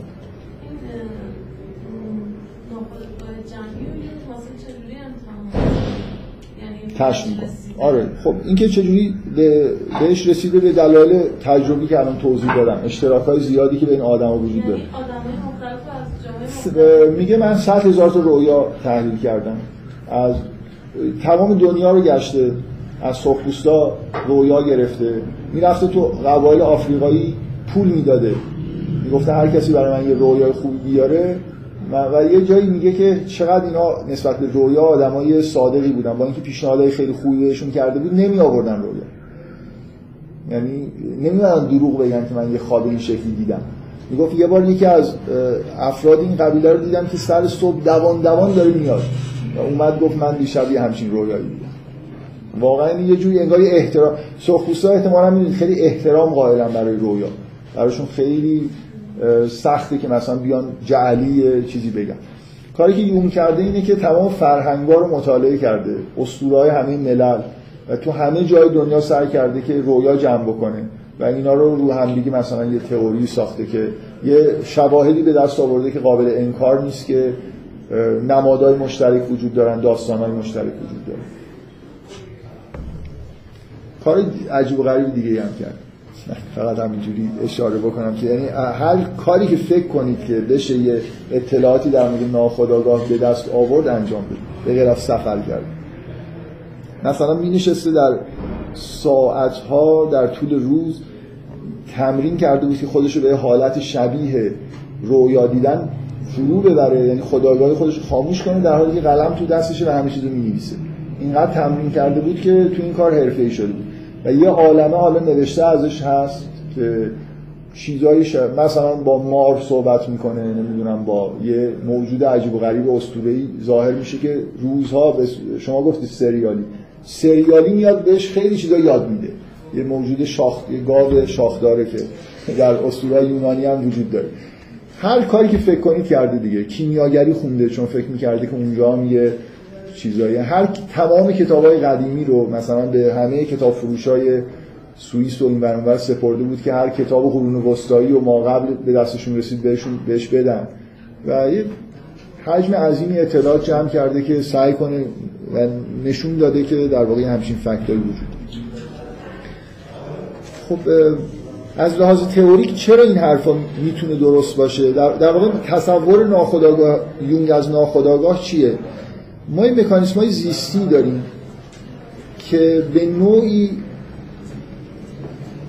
اینفورمیشن هایی رو از درون و بیرون می‌گیرن و تحلیل می‌کنن. به وضوح اینجوریه. از تک تک سلولای ما الان با دیدگاه های مدرن مثلا فیزیکی و زیستی ما اینو می‌دونیم که همه بدن ما و مخصوصا مغز ما در حال process کردن information به معنای کاملا مهندسی. هر سلولی آگاهی در مورد اطراف خودش داره بدن ما در مورد بیماری که بهش حمله کرده آگاهی داره آگاهی که اینا اصلا توی خودآگاه ما نیست. ناخداگاه یونگی مجموعه همه اون آگاهی های جسمانی مکانیسم های روانی سیستم عصبیه که به نوعی دارن وضعیت زیستی رو تحلیل می‌کنن. مثلا من آگاه نیستم که الان تو بدن من یه ویروسی وارد شده ولی سیستم بدن من آگاه دیگه. یعنی وقتی ویروس وارد میشه یه اتفاق یا باکتری وارد میشه عفونتی ایجاد میشه سیگنالایی فرستاده میشه به مغز. مغز فرمان میده که یه موجوداتی که گلبولای سفید هستن برن اونجا حمله بکنن سعی کنن ویروس رو از بین ببرن. و اگه کار به جای رسید که شکست خوردن بدن می‌دونه که کارش تموم. قبل از اینکه کار من تموم بشه قبل از اینکه من تب بکنم ممکنه بدن من به نوعی می‌دونه که دیگه در همه جبهه ها شکست خورده و این ویروس ها پیشروی دارن می‌کنن و به این زودی ها من چیز نمیشم. به اصطلاح از بیماری رهایی پیدا نمی‌کنم. اینجور اطلاعات می‌تونه توی رویا ظاهر بشه. یعنی رویا جای وقتی شما خداگاهی رو خاموش می‌کنید و میخوابید یه مجموعه از اطلاعات زیستی ممکنه به سطح خداگاهی برسن. اگه لازم باشه. یعنی از دیدگاه یون مکانیسم روانی وجود داره که اطلاعات لازم در مورد حیات جسمانی و روانی ما رو در رویا به خداگاه منتقل می‌کنه. اگه لازم باشه. اگه بیماری بی اهمیتی پیش اومده و به راحتی داره باش مبارزه میشه ممکنه شما در رویاها نبینید. ولی ممکنه یه جایی احتیاج باشه که شما به دکتر مراجعه بکنید سریعتر. ممکنه خیلی زودتر از این که هیچ نشانه جسمانی داشته باشید تب کرده باشید. یا کارتون به جایی رسیده باشه که زندگیتون مختل شده باشه مردم معمولا وقتی به پزشک مراجعه می‌کنن بالاخره یه مشکل حادی پیدا کرده باشن. چند درجه تب کرده باشن سرگیجه های شدید داشته باشن. ولی بیماری ممکنه خیلی زودتر ناهنجاری های گوات رو به شما رویا ممکنه خیلی زودتر ناهنجاری های مربوط به فعالیت ناقص گوات رو به شما توی رویا گزارش کنه. قبل از اینکه بیماری شدید بشه. بنابراین رویاها بیماری ها از جسمانی روانی مشکلات فرهنگی که شما توش دارید زندگی می‌کنید و سازگار نیست با مکانیسم های زیستیتون اینا رو همه رو می‌تونه بهتون گزارش بکنه. بنابراین ناخداگاه یونگی اصلا یه پستوی سیاه پر از نمی‌دونم عقده و تمایلات وحشتناک نیست. بلکه ناخداگاه جمعی وجود داره که بین همه آدما مشترکه به دلیل اینکه فعالیت های زیستی و مکانیسم های روانی ما تا حدود خیلی زیادی مشترکه. که منشأ اطلاعات خیلی خیلی جالبه منشأ معرفته. بنابراین رویاها می‌تونن برای ما منشأ معرفت در مورد خودمون و حتی جهان باشن من دیگه اون قسمت هایی که خود توضیح دادنش سخت داره رو فعلا نمیگم. حداقلش اینه که ما در مورد خودمون و روابطمون با دیگران زندگی روانی خودمون و در این حال به معنای فرویدی ممکنه بعضی از آرزوهای شخصی خودمون رویا ببینیم یون جوابش به این که چرا رویا سمبولیکن به وضوح چرا سمبولیکن؟ فروید جواب می‌داد برای خاطر اینکه رویا می‌خواد سانسور صورت بگیره. نمی‌خواد سراحتا بیان بکنه. برای اینکه ما نمی‌خوایم این چیزای وحشتناک درونمون رو نمی‌تونیم تحمل بکنیم. جواب یونگ اینه که رویا سمبولیکن برای اینکه این زبان طبیعی ناخودآگاهه اینجوری نیست که چیزی سانسور بشه. ز... ناخداگاه برای خودش یه زبانی داره که ما از اون زبان توی وضعیت روزمره استفاده نمی کنیم زبان رو نمی‌شناسیم. برای همین ناخد... به نظرمون میاد که ناخداگاه داره عجیب و غریب حرف می‌زنه. از ناخداگاه جمعی بپرسید آدما هستن که عجیب و غریب دارن حرف می‌زنن. یعنی واژگانی لازمه که ما تولیدش نکردیم. برای اینکه بتونیم به بعضی از چیزهایی که ناخداگاه می‌خواد بهشون اشاره بکنه اشاره بکنه یکی از کارهایی که یونی می‌کنه اینه که واژگان جدید تولید می‌کنه. واژگانی که شبیه‌تر باشه به زبان ناخداگاه مثلا فرض کنید واژه آنیما رو همتون شنیدید. آنیما و آنیموس. خب این واژه ها وجود نداشتن. ولی ناخداگاه ما به طور مداوم نمادهایی تولید می‌کنه که توی این مقوله میگنجن یه چیزی وجود داره به اسم آنیما که حالا یونگ اینو وارد فرهنگ بشر کرده. حالا وقتی ما در مورد رویا داریم بحث می‌کنیم یا در مورد یه فیلم داریم صحبت می‌کنیم به راحتی میگیم که این آنیمای معلفه که اینجا ظاهر شده یا این آنیموس معلفه که اینجا ظاهر شده. این واژه رو یون تولید کرده. واژگانی که یون تولید کرده یکی دوتا نیست خیلی چیزاست. یه مفاهیمی داره به اسم archetype که اینا در واقع اون اساسی ترین نمادهای تولید شده توسط ناخودآگاه جمعی‌ان که باز به صورت تجربی در واقع اینا رو با تحلیل رویا و اسطوره ها و اینا پیدا کرده. anima animus shadow و مثلا persona اینا همه اینا خیلی جا افتاده هستن و self و خیلی چیزای دیگه. هزاران هزار archetype وجود داره ولی معمولا اون به هفتش خیلی تاکید می‌کنه. archetype یه جمله از یونگ هست که میگه که هر وضعیت مشترکی در تاریخ بشر برای خودش archetype داره. حتی درخت. یعنی در ناخودآگاه جمعی ما جدای از اینکه ما اصلا تا درخت دیده باشیم یا نه انگار یه جایگاهی برای وجود یه چیزی مثل درخت حک شد یون معمولا توضیح نمیده ولی حسش اینه که این اینفورمیشن ها این نمادا به طور ژنتیک منتقل میشه. از اجداد ما به ما رسیدن. ایشون یه سوال داشت. من یه خودی نگران وقتم که این جلسه رو حداقل 8 دقیقه وقت دارم. اگه خیلی ضروریه بپرسیدش کنم شما؟ میگم نه که گفتیم این وضعیتی که تو ذهن فقط با آید با گذشتگان مشترکه یا با آیندگان از نظر یونگ این محتواها به زحمت می‌تونن تغییر بکنن. یعنی چون در طی هزاران هزار سال ایجاد شدن یه جور ثبات داره. ولی معنیش این نیست که در طول زمان هیچ تغییری در ناخودآگاه جمعی ظاهر نشه. اگه قبول بکنید حرف یونگو که اینا نتیجه تجربیات اجداد ماست. یعنی انگار مجموعه معرفت هایی که انسان ها و تجربه که کردن در طول تاریخ همینجور داره به ارث می‌رسه که معلوم نیست چه جوری چه ژن اینا رو دارن منتقل می‌کنن. و یونگ هم وظیفه خودش نمی‌دونه که اینو توضیح بده. چون داره کار تجربه بر اساس تجربیات حرف می‌زنه. مکانیسماشو قبول داره که خیلی نمی‌شناسه. اگه اینجوری باشه خب تجربیات مدرن هم می‌تونن نمادهای جدید ایجاد بکنن. کما اینکه شما اگه سیستم نماد پردازی ناخودآگاهتون یه چیز ثابتی بود و از تجربه روزمرتون اثر نمیپذیرفت که اینقدر وضعیت زندگی روزمره خودتون رو توی رویا نمی‌دید. مثلا هنوزم باید به جای اتومبیل اسب می‌دیدیم چون نظر تاریخی بیشتر اول با اسب شروع کردیم به عنوان یه مرکب. ولی واقعیت اینه که ناخداگاه بذاره که این سوال کردید من یه توضیح archetype یه نماد مشخص نیست. آنیما یه چیز نیست یه نمادی نیست. مثلا یه شمایلی از یه زن که توی رویای آدما ظاهر بشه. یونگ مرتب این تاکید می‌کنه که archetype ها مثل ظرف هایی هستن که توی مکانیسم های روانی ما وجود دارن که توسط یه نمادهای پر میشن.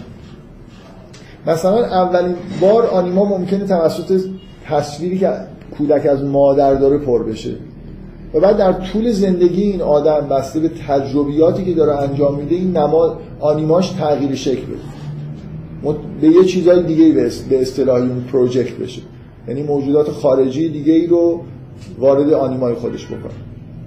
و چجوری حالا میشه آنیما رو؟ بذارید من بذارید من آنیما رو یه خورده به عنوان یه نکته مشخص روش بحث بکنم. دو سه تا نکته بیشتر نمونده که لازمه حتما بگم.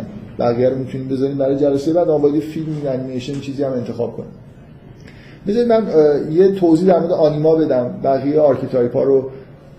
حالا خیلی ضروری نیست. خوب بود اگه وارد بحثش می‌شدم. شاید جلسه آینده بتونم در موردش صحبت بکنم.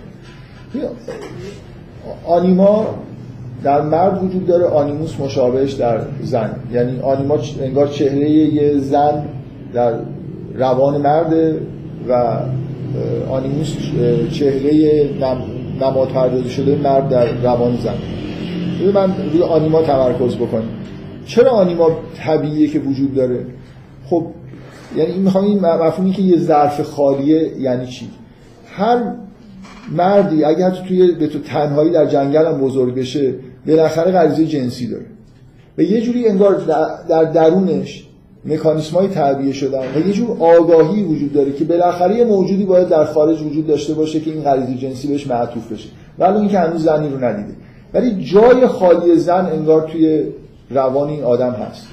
و ممکنه در اولین برخورد با یه زن یه جوری بلافاصله متوجه بشه انگار این همون چیزیه که مثلا جای خالیشو من احساس می‌کردم. نمی‌دونم واضحه یا نه. هر archetype ی در واقع صورت شناختی یه غریزه است. ما یه غرایزی داریم یه تمایلات و تمایلات کلی رو... تمایلات کلی داریم که همراهش مکانیسم های روانی وجود داره و یه جور آمادگی های شناختی. هر آدمی که متولد میشه انگار می‌دونه که یه چیزی به اسم غذا وجود داره. می‌دونه که مادری وجود داره.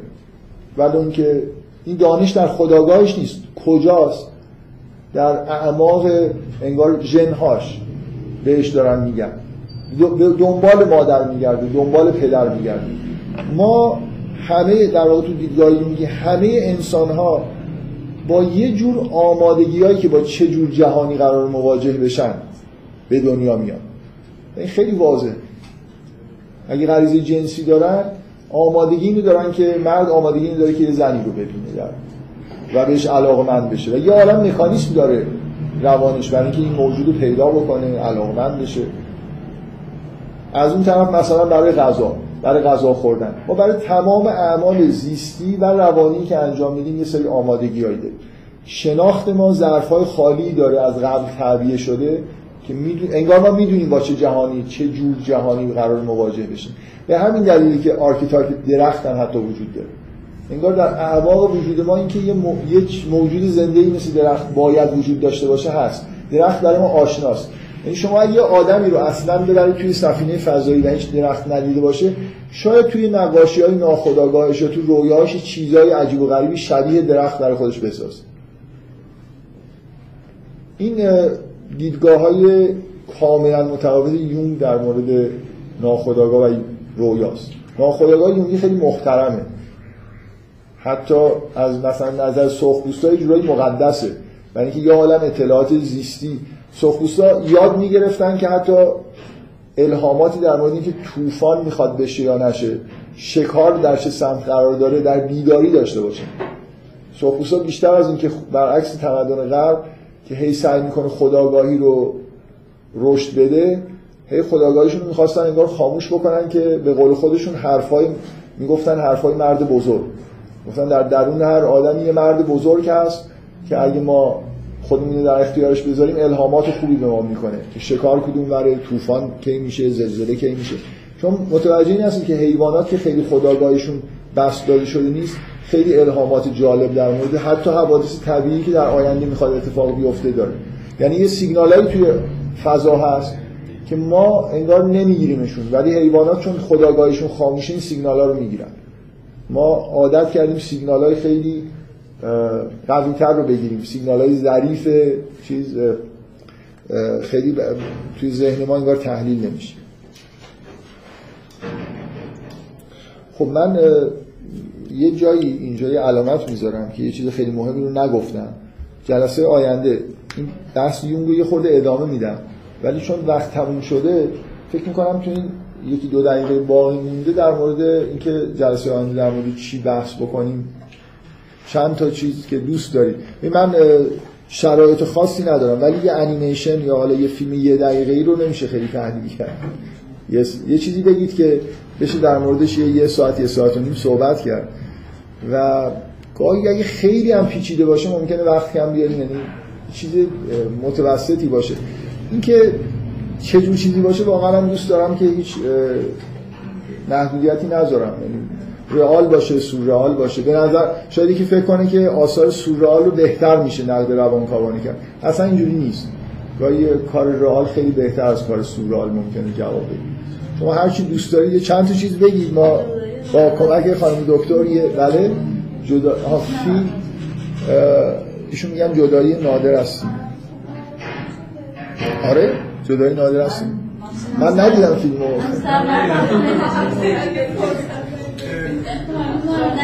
من ندیدم ب- بالاخره میبینمش یعنی اینجوری نیست که مح- محکوم بشم. بله؟ من اه، احتیاج بهانه نیست بالاخره. یه نفر به من گفته که با هم دیگه بریم منم منتظرم که الان دو سه هفته است. هر روز نگاه می‌کنم میگم برم میگم نه حالا این. حالا باش میرم میگم این مجبور شدم دیگه. بهم گفتن که برو اگه واقعا پیشنهاد دیگه ندارید انیمیشن خوب مثلا اینجا چیزی دیگه کلاس انیمیشن بله؟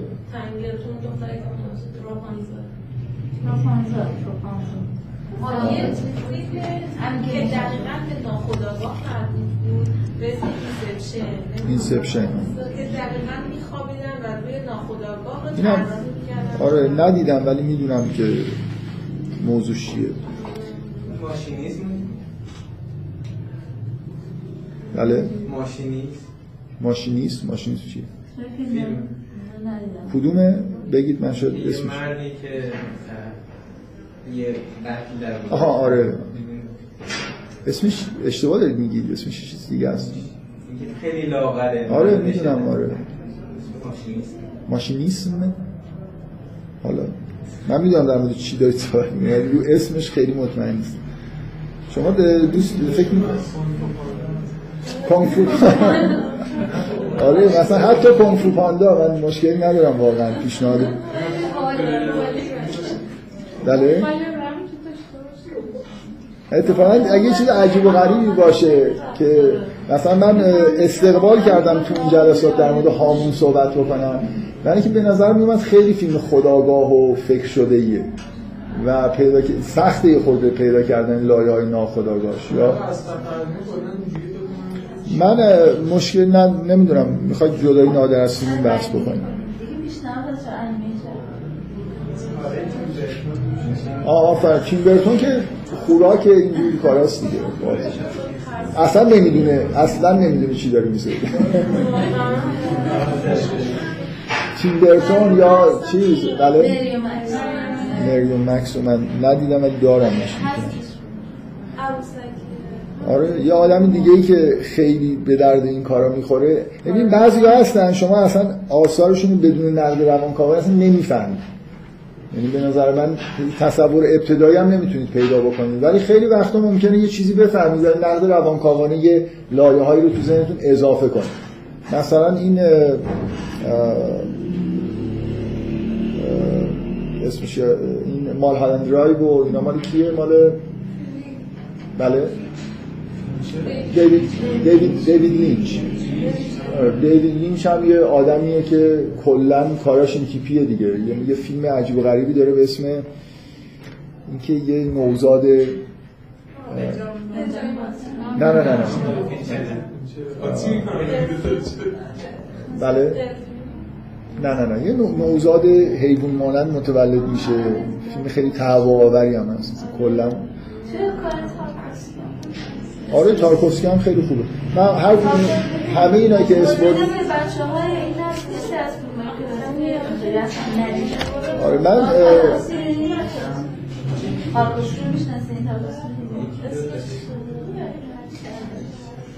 من من توی من یه سری کارا اونجا در موردش صحبت کردم. رنگهنا رو پاراجانوف هست که خیلی خیلی خیلی ناخودآگاهه. اصلا من به نظرم بدون این بحثا نمیشه خیلی فهمید. همش نماد پردازیه دیگه و پالپ فیکشن هامونه یه فیلم خیلی عجیب غریبی. یعنی می‌خوام بگم این اینا رو می‌تونید اونجا ببینید خداگاه باشه یا خیلی خداگاه باشه؟ هیچ فرق نمی من می‌خوام نشون بدم هیچ فرقی نمی‌کنه که شما چی بردارید. خلاصه یه چیزی میشه گفت. حالا همینایی که گفتید یکیشو انتخاب کنید دیگه. خیلی برای من خیلی مهمه از کنگ فو پاندا تا جدایی نادر هر کدوم. مری و مکس. من, من اینا رو ندیدم ولی فرقی نمی‌کنه. بالاخره آدم می‌تونه ببینه و در موردش حرف بزنه. کدوم؟ بله بفهم به نظر بهتر که انیمیشن باشه. بعد یا فیلمی باشه که قول شما بدون نقل روانکاوی نمی‌تونید مثلا فیلم هایی که فیلم هایی که بعضی از بچه ها میگن خیلی فضاش تنگیر است. هیچی نفهم مثلا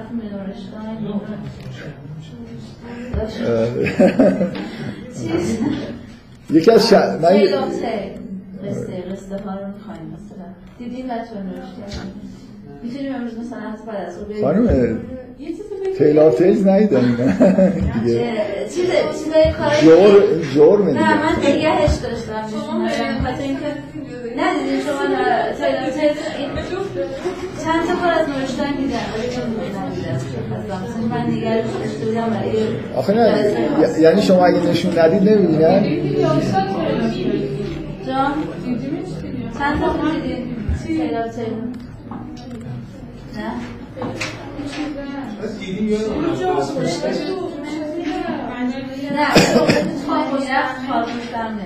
نه طولانی بود. سی دقیقه سی پنج دقیقه بزرگتر اثر. جرم بودن ندیدنش اینه که توی اکثر رأیگیری های بهترین انیمیشن تاریخ سینما اول چطور ممکنه شما ندیده باشید؟ خوبه. و تو اینترنت هم هست یعنی می‌تونید برید ببینید و جرم جرم دیگه. کامپیوتر یا من خودشون میدم باید ببینید اونایی که ندیدم ما هر سال من به بچه های اونجا قول دادم که در موردش صحبت کنم و و از مشکل نیست که همینجا صحبت کنم همونجا. من نگران اینم که توی یه جلسه حیفه اون خیلی بهتر از اینی کنم فقط یه جلسه صحبت کنم کنیم؟ عصر ببینیم؟ من من فکر می‌کنم که لازم برای اون نوع فیلم شاید مثلا یه ابزار خوبه برای برای در برای که مثلا من احساس می‌کنم که دانشجوهای انیمیشن تو ایران خیلی با این شکل از فیلم ساختن ارتباط برقرار نمی‌کنن ضمن اینکه اگه باش برقرار بکنن مثلا درکش کنن ممکنه که خیلی فیلم سازی خودتون کمک کنه. به شیوا اون شیوا شخصی که من خیلی روش تاکید دارم که به زبانهای شخصی برای حرف زدن شما هم برسیم. نوشتن چه مسیری رفته چون اونا توش محیطای خیلی شبیه ما زندگی کردن. ما, ما از اون زبان دوریم. ما بیشتر داریم به سمت پنجاب و اونو خیلی می‌بینیم. و خیلی هم راحت سبکش و سبک اسرائیل داره درمون می‌کنیم. من خودم دلم می‌خواد یه کار اینطوری بشه. اگه فکر می‌کنی که حیف میشه من من خیلی مشکل من میایم اونجا ما هم ما هم جمع میشیم. فردی اینجا به اطلاعات صحبت کنیم ما یه کار دیگر رو می‌خواد جدایی نداره سیمین رو نمی‌دونم. من فکر کنم اونم دوباره حیف یه فیلمی که اصلا میشه ساعت‌ها راجع به خیلی چیزاش من چون ندیدم خیلی نمی‌دونم که ولی خب کارهای کارهای آقای فرادی رو می‌شناسم. بنابراین حدودا می‌دونم که چجوری خب می‌خواید فکر کنم تمایل اشکال نداره جدایی نادر از سینما؟ خب می‌بینم خب دیگه باش پس هفته آینده در مورد جدایی در مورد خب من خیلی مختصر چیزایی که جلسه قبل گفتم یه مرور خیلی مختصر می‌کنم یه چیزای تئوری که مونده بود و میگم بعدش بریم سراغ مثلا کاربرد بعضی از این مفاهیم توی فیلم های آقای فرهادی. فکر کنم با تمرکز روی درباره الی ولی ناچار باید همه کاراشو یه مروری فکر می‌کنم. دو تا چیز تئوریک هم که جلسه قبل نگفتم و اولش شروع می‌کنم خود در موردشون صحبت می‌کنم. فکر کنم حداقل ده دقیقه یه رو اول باز یه مقدار بحثای تئوریک باشه. گفتم این بود که سعی کردم بگم که گفتم این بود که سعی کردم بگم که با تئوری روانکاوی میشه در واقع یه نقایصی که توی تئوری نقد وجود داره که در واقع اگه بخوایم تئوری قصد معلف رو بپذیریم هممون می‌دونیم که دچار مشکلاتی میشیم تئوری روانکاوی تنها تئوریه که به ما در واقع از لحاظ اصولی میگه که چرا اصلا نظریه قصد معلف توی بحث‌های هنری کفایت نمی‌کنه. ما بدون اینکه در واقع ایده های روانکاوانه وجود داشته باشه خودمون توی مباحث نقد به اینجا رسیدیم. یعنی الان کم و بیش منتقدین کسایی که تو زمین های ادبی و هنری کار می‌کنن پذیرفتن که قصد مؤلف کافی نیست ولی روانکاوی در واقع یه دیسیپلینیه که پایه های تئوریکی فراهم می‌کنه که به ما توضیح بده که چرا قصد مؤلف درست نیست. و چجوری میشه به یه چیز تعمیم یافته تری نسبت به قصد مؤلف رسید؟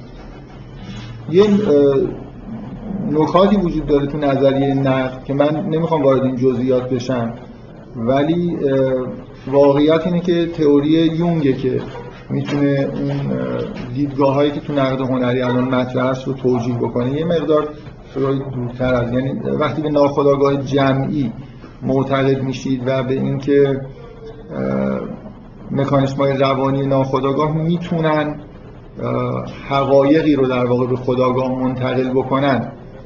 بعضی از این مسائلی که تو نظری نقد هست به نوعی توجیه میشه. یه مقدار با ناخودآگاه شخصی به اون معنایی که فروید می‌گفت هنوز یه چیزای زیادی توجیه ناپذیر میمونه. من تئوری فروید دیگه تکرار نمی کنم جلسه قبل در واقع فکر می کنم خودش تکراری بود از چیزایی که شنیده بودید در مورد فروید. در مورد این فقط اینو یادآوری می کنم که نکته اصلی در مورد تفاوت یونگ با فروید یکی این بود که ناخودآگاه فرویدی یه جوری مثل انباری از چیزهای سرکوب شده است در حالی که ناخودآگاه یونگی یه منبع عظیمی از اطلاعات زیستی اطلاعات روانی و حتی حقایقی در مورد جهانه که می‌تونه در موقع مختزی به بخش آگاه ذهن منتقل بشه. مخصوصا این کار در رویا اتفاق میفته تو هر دو تئوری رویا به عنوان یه مسیر ساده ای که محتویات ناخودآگاه جمعی به سطح خداگاه می‌رسن مطرحه. بنابراین یه نکته در واقع تفاوت دیدگاهشون در مورد ناخودآگاه از نظر اینکه چه جور به اصطلاح کارکردی داره و چه جوری تشکیل میشه و چه حجمی داره واقعا. یعنی شما توی تمثیلی که فروید به کار می‌بره در مورد ناخودآگاه و خداگاه اگه شنیده باشی تشبیه می‌کنه به یه کوه یخ که یه بخش ده درصدش بیرون آبه که اون مثلا فرض کنید بخش خداگاهه بعد یه قسمت های نیمه خداگاه یا پیش آگاهی وجود داره و یه قسمت های ناخداگاه که زیر آب قرار یون وقتی که می‌خواد یه تمثیلی برای رابطه بین خداگاه و ناخداگاه استفاده بکنه میگه که خداگاه خداگاهی جزیره در اقیانوس ناخداگاه واقعا فکر می‌کنم این دو تا تمثیل تفاوت خوبی رو نشون میدن به معنای واقعی کلمه. یعنی دیدگاه یون در مورد خداگاه واقعا همینطور مثل جزیره کوچیک وسط اقیانوس. بیشتر اطلاعاتی که در واقع در درون ما هست توی سطح خودآگاه نمیاد و تو همون جنبه های زیستی و مکانیسم های روانی ناخودآگاه همه این اطلاعات موجود دارن process میشن. یه بخش خیلی کوچیکش در قسمت ناخودآگاه میاد و احتمالا ما توی process ش می‌تونیم به نوعی دخالت بکنیم. و یه, یه،, چیزی که مهمه امروز لااقل تو بحثی که من می‌خوام بکنم اهمیت پیدا می‌کنه اینه که از دیدگاه یون اینطوری که من دارم بحث می‌کنم واضحه که بخش عمده از ناخودآگاه مشترک بین انسان است اگه شما ناخودآگاه و نتیجه فرآیند زیستی و مکانیسم های روانی خودکار بدونید چون تقریبا همه این مکانیسم تو همه آدم و مشترکه. بنابراین باید انتظار داشته باشید که یه بخش خیلی خیلی عمده از فعالیت ناخودآگاه و نحوه کارکردش تو همه آدم و مشترک باشه. و این دقیقا اون ایده ناخودآگاه جمعیه که یون به صورت تجربی در واقع به سمتش رفت. من دارم یه جوری بیان می‌کنم که واضح باشه که از تئوریکم پایه خیلی ساده و محکمی داره. الان مخصوصا ما توی دانش ژنتیک که در زمان یونگ به این شکل وجود نداشت بعد از اینکه به اصطلاح ژنوم موجودات رو بررسی کردیم از جمله ژنوم انسان می‌دونیم که 99.9 درصد ژنوم آدما با هم مشترک. فکر می‌کنم این ایده خوبی برای اینکه آدما چقدر با هم دیگه اشتراک دارن. اختلاف آدما همه این اختلافایی که می‌بینید از قد و چهره و هر چیزی که هست تا حتی بعضی از ویژگی های درونی تر. اینا یک هزارم ویژگی های موجود توی انسان حساب میشه. و 99 دهم درصد اشتراک وجود داره. واضحه که بخش عمده از اشتراک نحوه کارکرد بدن. اعضای بدن مشترکن همه یه جور دارن کار می‌کنن و همه یه جور اطلاعاتی رو می‌گیرن process می‌کنن. بیماری های مشترک داریم. همینجوری خود فکر بکنید می‌بینید که چقدر این base در واقع مشترک آدم ها با هم دیگه زیاده. و یونگ در واقع این بخش مشترک آدماست که بیشتر نظرش رو جلب می‌کنه. نه اون قسمت آبهای اطراف اون جزیره خداگاه که ناخداگاهی شخصیه. در واقع من اون تمثیل یونگ اگه یه خورده بخوام جلوتر ببرم باید بگیم که بخشی از آبای اطراف این جزیره خداگاهی انگار توسط اون فردی که توی این خداگاهی مستقره می‌تونه آلوده بشه. آدمی که توی این جزیره زندگی می‌کنه توی جزیره خداگاه نمی‌تونه اقیانوس رو آلوده بکنه. هر چقدر هم فعالیت های مخرب داشته باشه حد اکثر یه بخش کوچیکی از آب اطراف جزیره آلوده می‌کنه. این بخش آلوده شده اون ناخودآگاه شخصی فروید. در واقع اون سرکوبی ها فعل و انفعال هایی که انسان داره انجام میده اینا می‌تونه یه مقدار آب انگار یه اشیایی رو از داخل جزیره شما پرتاب بکنید داخل این اقیانوس. این اقیانوس اجازه این که اینا در واقع خیلی تو عمقش نفوذ بکنن رو نمیده. نتیجه خیلی عمده که تفا... چون من اساس بحثم رو گذاشتم روی این که اثر هنری رو به عنوان تولید ناخودآگاه مثل رویا بهش نگاه کنیم در جلسه قبل توضیح دادم که مهمترین نکته که در مورد رویا وجود داره اینه که ناخودآگاه وقتی داره رویا تولید می‌کنه تصویری کار می‌کنه و نمادی نماد پردازی می‌کنه. که توجیه این که چرا نماد پردازی انجام میشه توی فروید کاملا با هم دیگه فرق داره. اگه این توصیفات یونگو بپذیرید حالا اون نکته اساسی که در به وجود میاد اینه که توی تعبیر نمادها با دیدگاه یونگی به دلیل اشتراک زیادی که ناخودآگاه جمعی آدم و با هم دیگه دارن اشتراک های زیادی وجود داره. یعنی من مجاز هستم. وقتی دارم نگاه یونگی دارم یه دیکشنری درست کنم و سعی کنم بگم که نمادها برای همه انسانها هر کدوم از این نمادها چه معنی یا معانی می‌تونن داشته باشن. یونگ نه یه بار بارها توی آثارش تاکید کرده که نمیشه دیکشنری درست کرد به این معنا که این یعنی این. همیشه معانی چندگانه وجود داره که حتما باید به context رویا رجوع بکنید تا معنی نمادا رو بفهمید. بعضی از نمادها ممکنه خصوصی باشن. یعنی هیچ وقت قاطعانه شما نمی‌تونید یه لغتنامه رویا داشته باشید. ولی نکته اینه که توی فروید حتی همین مقدارم که الان مثلا کسایی که یونگی نگاه می‌کنن یه dictionary درست می‌کنن خیلی مجاز به نظر نمی‌رسه. شیوه کار فروید با توجه به اهمیتی که به در واقع دیدگاهش نسبت به ناخودآگاه که عمدتا همون ناخودآگاه شخصی بود. این بود که شما باید از هر آدمی که هر رویایی دیده با تدایی آزاد بفهمید که معنی نمادا چی. اینطوری نیست که اگر این آدم توی رویای خودش مار دیده و اون یکی آدم مار دیده اینا با هم دیگه بتونن خیلی احساسمون این باشه که اشتراک داره معنیشون. باید ببینیم این چه خاطراتی از کودکی مثلا داره اولین بار با مار چجوری مواجه شده اون یکی چطور؟ بنابراین معنی نماده تا حدود زیادی شخصی. فروید به طور مداوم کشف کرد توی دوره کاری خودش که خیلی نمادهای مشترک وجود داره. مخصوصا خودش دیکشنری برای چیز درست کرد. نمادهای نرینه و مادینه توی نمادهای جنسی تو رویای مرد و زن.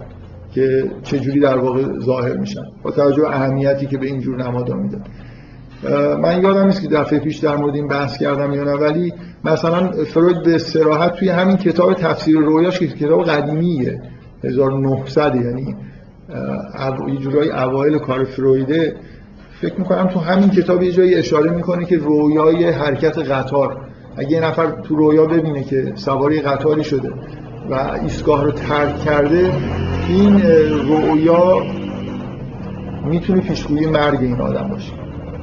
بنابراین اگه اشتباه نکنم و این عبارت توی کتاب تفسیر رویا باشه خیلی یادم نیست نشون میده که حتی تو 1900 فروید هم به نمادهای مشترک به نوعی اعتقاد داره ولی خیلی عمده نیست براش. و هم به پیشگو... امکان پیشگویی توی رویا. بعدا اینا توی توی یونگ برجسته میشه. حرفایی که فروید خیلی خیلی اشارهوار گاهگداری بهش یه چیزایی در موردش میگه. یون بعدا اینا رو اساس تو تئوری خودش در واقع برجسته می‌کنه میشه اساس تئوریش. دو, دو تا نکته پس اینجا در مورد ناخودآگاه وجود داره که نتیجه مستقیم دارن تاثیر دارن روی مکانیسم هایی که ما رویاها رو باش تعبیر می‌کنیم در واقع. من الان یه توضیحاتی در مورد اون تئوری archetype های یونگ میدم بعدم یه خورده در مورد مشخصا archetype آنیما. یه خورده مفصلتر بحث می‌کنم به عنوان یه archetype ی که حداقل برای آقایون آشناست ممکنه برای خانما آشنا نباشه ولی معمولا بحث کردن در مورد آنیما و آنیموس برای هر دو طرف جذابه برای خانم از اون جهت که خب ندارن. و می‌فهمن که آقایون چی دارن و برای آقایون هم میخورده این که ببینن خودشون میخورده. خودآگاهی پیدا بکنن نسبت به بعضی از چیزهایی که در درونشون هست.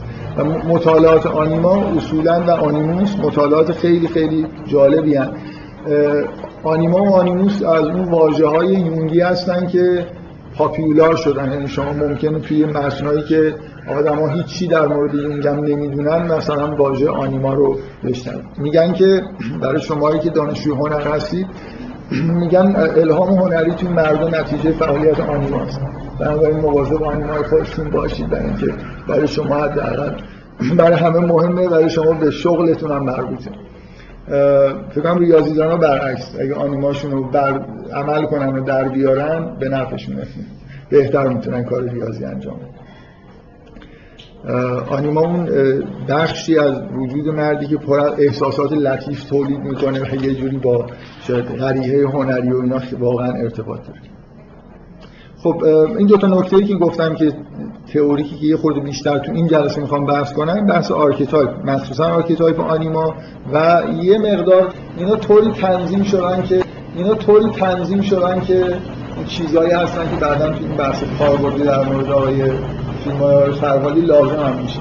بنابراین ناچار در واقع دارم یه سری چیزای کلیاتی رو میگم که جلسه قبل که بحث می‌کردم نمی‌دونستم قرار در مورد چی بحث بکنم. بنابراین خیلی کلی صحبت کردم در مورد هیچ چیزی خیلی به اصطلاح وارد جزئیات نشدم. اینا در واقع جزئیاتی تو همین جلسه احتمالاً به بیشتر عمدهش عمده چیزایی که اینجا میگم احتیاج پیدا خب نکته, نکته اساسی در مورد یونگ این بود که شما وقتی به ناخودآگاه جمعی معتقد میشید و اینکه ناخودآگاه جمعی مشترکی وجود داره که به طور نمادین در رویاها در اسطوره‌ها و در فعالیت هنری خودشو به نوعی و در هر چیز انسان ظاهر می‌کنه به انسان ظاهر می‌کنه خب یه بخش عمده از کار یونگ از یه جایی از زندگی کاریش تا آخر عمرش این شد که به قول خودش 100 هزار تا رویا رو تحلیل کرده همه اسطوره های جهان رو بررسی کرده که ببینه که این نمادهای مشترک چیا هست. حتی تمهای مشترک چیا هستن تمهای مشترک توی اسطوره هایی که سراسر دنیا وجود داره. و با اون ایده ای که یونگ داشت که اصولا نماد پردازی نه به دلیل سانسور و رد شدن از فیلتر خداگاه بلکه به عنوان زبان طبیعی ناخداگاه مطرحه خب نتیجهش اینه که زبانی که ما خداگاهیمون باشون حرف باش حرف می‌زنه زبانهای مختلفی که تو دنیا وجود داره لزوما واژگانشون منطبق بر واژگان ناخودآگاه جمعی نیست. و ما لازم داریم که یه واژگانی در واقع توی روانکاوی اضافه بکنیم برای خاطر اینکه اون نمادها و در واقع واژه هایی که به یه معنا واژه نه به معنای چیزی که تکلم میشه. همون نمادها تصاویری که به طور مشترک ناخودآگاه جمعی تولید می‌کنن یه اسمی براش بذاریم archetype ها همین اسامی هستن. بعضیاشون با زبان مشترکی بعضی جدیدن. اونایی که خیلی برای یونگ مهم بوده اسامی خاص بهشون داده و مفصلا اینا رو بررسی کرده. نمونهش مثلا آنیما و آنیموس هست. پرسوناست self اینا نماده و shadow سایه. اینا چیزایی هستن که در واقع نمادهای مشترکی هستن که به طور مداوم در واقع توی رویاها توی اسطوره ها ظاهر میشن. و همونطوری که حالا سایه واژه‌ای که ما داریم ولی به معنای خاصی از سایه داره استفاده میشه. آنیما و آنیموس واژگان یونانی هستن که یون خودش برای این معانی که در واقع مد نظرش بوده و کشف می‌کرده گذاشته و همینطور سلف هم خب به معنای خیلی خاصی توی تئوری یون داره استفاده میشه. من خیلی مختصر اینا رو یه مقدار توضیح میدم. یه چیزای دیگه ای مثل من دفعه قبل گفتم که یونگ یه عبارتی داره. یه جایی میگه که به تعداد موقعیت های مشترکی که انسان ها درش قرار می‌گیرن archetype وجود داره. حتی برای درخت archetype وجود داره.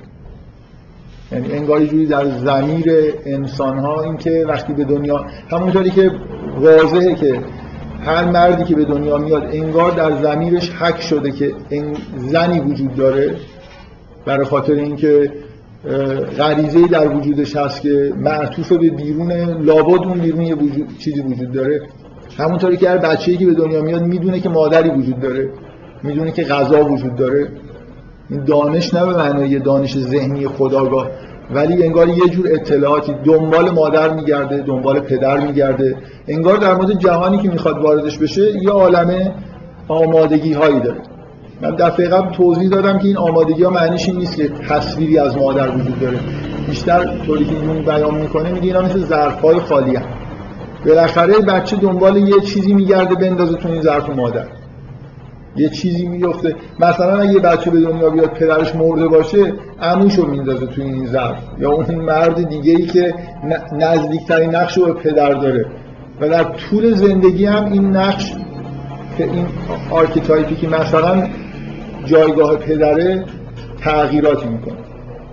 یکی از مطالعات مفصل یونگ اینه که مثلا چهره های مختلف آنیما رو در اسطوره ها پیدا بکنه اسم براشون بذاره. معمولا اسم از خود اسطوره ها گرفته میشن. همونطوری که این کار اگه یادتون باشه توی فروید مثلا فرض کنید اسامی از اسطوره ادیپ معروف ترین چیزی که نامگذاری که شاید فروید انجام داده عقده ادیپه که یه جوری سن که یه جوری در واقع از یه اسطوره یونانی اومده. این توی مطالعات یونگی همینجور ادامه پیدا کرده. یعنی شما مثلا وقتی که حرف از archetype آنیما میشه اسامی مختلفی که وجود داره مثلا فرض کنید archetype آنیما یه فرم ایو داره حوا یه فرم مثلا فرض کنید سوفیا داره یه فرم ماریا داره که این از اسطوره‌های مذهبی اسطوره‌های یونانی سیرن ها مثلا فرض کنید یه اسطوره‌های یونانی هستن که توی یه نوع archetype ی هستن که توی archetype آنیمایی هستن این فرمی که توی اسطوره‌ها به نوعی ظاهر شده. زن نابود کننده توی سینما زن نابود کننده زیاد وجود داره. توی ژانر نوآر از پایه ها ستون های ژانر نوآر وجود یه femme خب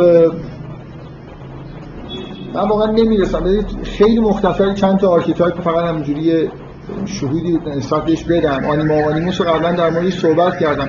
مهمترین archetype self. از نظر یونگ self. اون هسته مرکزی روانه جایگاه id توی جایگاه id توی تئوری فروید رو در واقع اشغال می‌کنه. حالا با یه مسامحه ای از این نظر که مرکزیت داره همین چیز انگار حول و حوشش داره شکل می‌گیره. وظیفه self تأمین رشد. یعنی همون همون طوری که مثلا باید یه فعالیتایی انسان انجام بده که از نظر جسمانی به ماکسیموم رشد خودش برسه باید خوب غذا بخوره فعالیت بکنه و خیلی کارهای دیگه رو به موقع انجام بده. در سنینی باید کارهایی رو انجام بده همینطور خیلی ظریفتر و بیشتر از این باید یه فرایندی رو طی بکنه که با حد اکثر رشد روانی خودش برسه.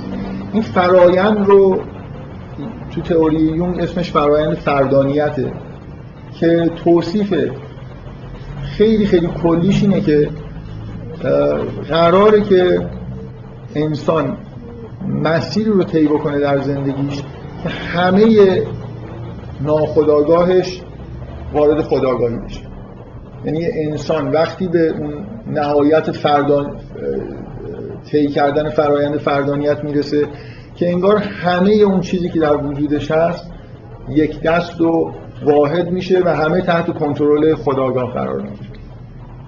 و اینکه چطور این اتفاق بیفته این اتفاق با مطالعه کردن و شناخت سوری مثلا ناخداگاه نمیفته این یه واقعیت وجودیه به اصطلاح. یه مسیری باید طی بشه اتفاق بیفته که یون در مورد این مسئله زیاد بحث کرده. جزئیاتش رو بیشتر از مثلا فرض کنید مکتبای عرفانی هندی و چینی گرفته.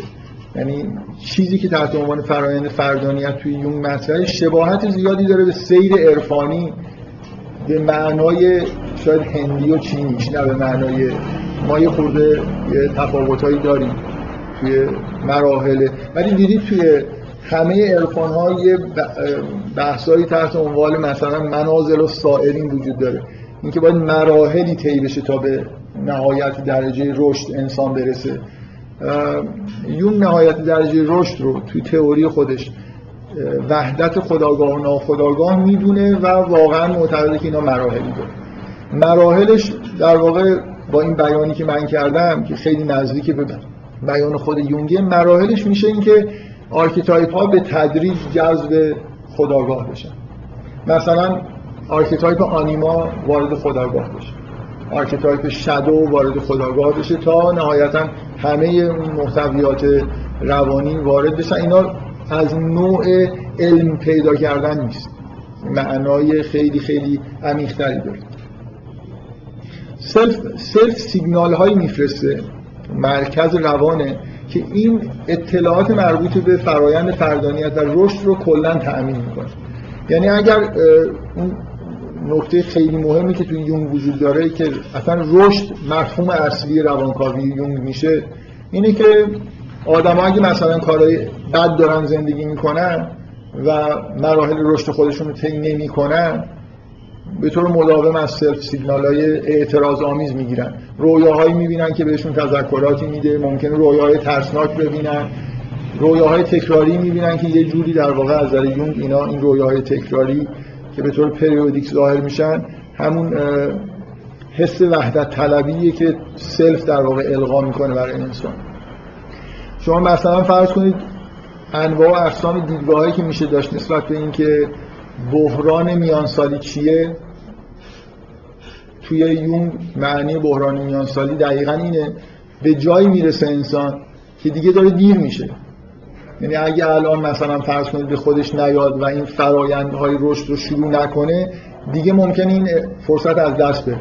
بیشترین فعالیت سلف در دوره میانسالی مثل اینکه شدیدترین احساسات منفی رو ایجاد می‌کنه. بدون اینکه آدما متوجه باشن و بخوان به شدت تحت فشارن که زندگیشون خوب نبوده باید جور دیگه زندگی می‌کردن. حالا ممکنه راه واقعی رو پیدا نکنن ولی از اون همه این فشار و فشار صرف که داره به نوع به معنای واقعی بحران میان سالی الان توی محیط فضایی به اصطلاح فضایی که ما زندگی می‌کنیم توی قرن 21 تحت سیطره نظام سرمایه‌داری مرد سالار این چیزی که این نظام این چیزی که از انسان ها می‌خواد از آهاد مردم می‌خواد اینه که کار کنن کارگر می‌خواد. نتیجهش اینه که یه نوع شیوه های روان درمانی ابداع شده که سراحتا میگن تا وقتی که شما دارید کارهای روزمرتون رو انجام می‌دید میرید سر کار برمیگردید و اختلالی توی شغلتون ایجاد نشده شما در روانی نیستید احتیاج به درمان ندارید. بحران میانسالی هم با قرص حلش می‌کنه. یعنی یه نفر مراجعه می‌کنه به دکتر میگه من همچین مشکلاتی دارم احساس می‌کنم زندگیم هدر رفته احساس می‌کنم که اینطوری هم و اینا. دکتر بهش میگه که ناراحت نباش بیا این مجموع مثلا نسخه رو تجویز می‌کنه جلو اون سیگنال ها رو به نوعی می‌گیرن موقتا و سلف تا آخر اون سیگنال های دیگه نمیفرسته یعنی بحران میان سالی اگه شما یکی دو سال قرصشو بخورید که قرص بحران ضد بحران میان سالی بخورید سلف مثلا فرض کنید تو همون یون تاکید می‌کنه اتفاقا با همون سنین حدود 40 سال فعالیت شدیدی انجام میده. شما خونساش می‌کنید به هیچ جایی نمی‌رسید. به اون چیزی که یعنی اون خواسته های صرف از شما که به یه رشد و تعالی برسه روانتون نمی‌رسید. بعدم دیگه صرف خاموش میشه. شما به راحتی برمیگردید کارتون رو انجام می‌دید و دیگه احس در واقع آدم ببخشید بدبختی میشید که نمی‌دونید که دیگه حس نمی‌کنید که بدبختید به جایی نرسیدید و می‌تونید برید سر کارتون و شغلتون رو انجام بدید. و نظام هم از شما راضیه. من این نظام به معنای هم نظام سرمایه‌داری مرد سالار گفتم که همه جای دنیا هست. ما هم جز بشیم. بقیه جهان. دعوام بی خودیه همه همه همین هم چه فرقی نداره در هر جای دنیا برید این دوتا المان سرمایه‌داری و مرد سالاری وجود داره. من خود زیادی دارم تئوری بذارید پرسونا و هم دو تا آرکیتایپ خیلی مهمه. که فقط خیلی مختصر این دو تا رو بگم.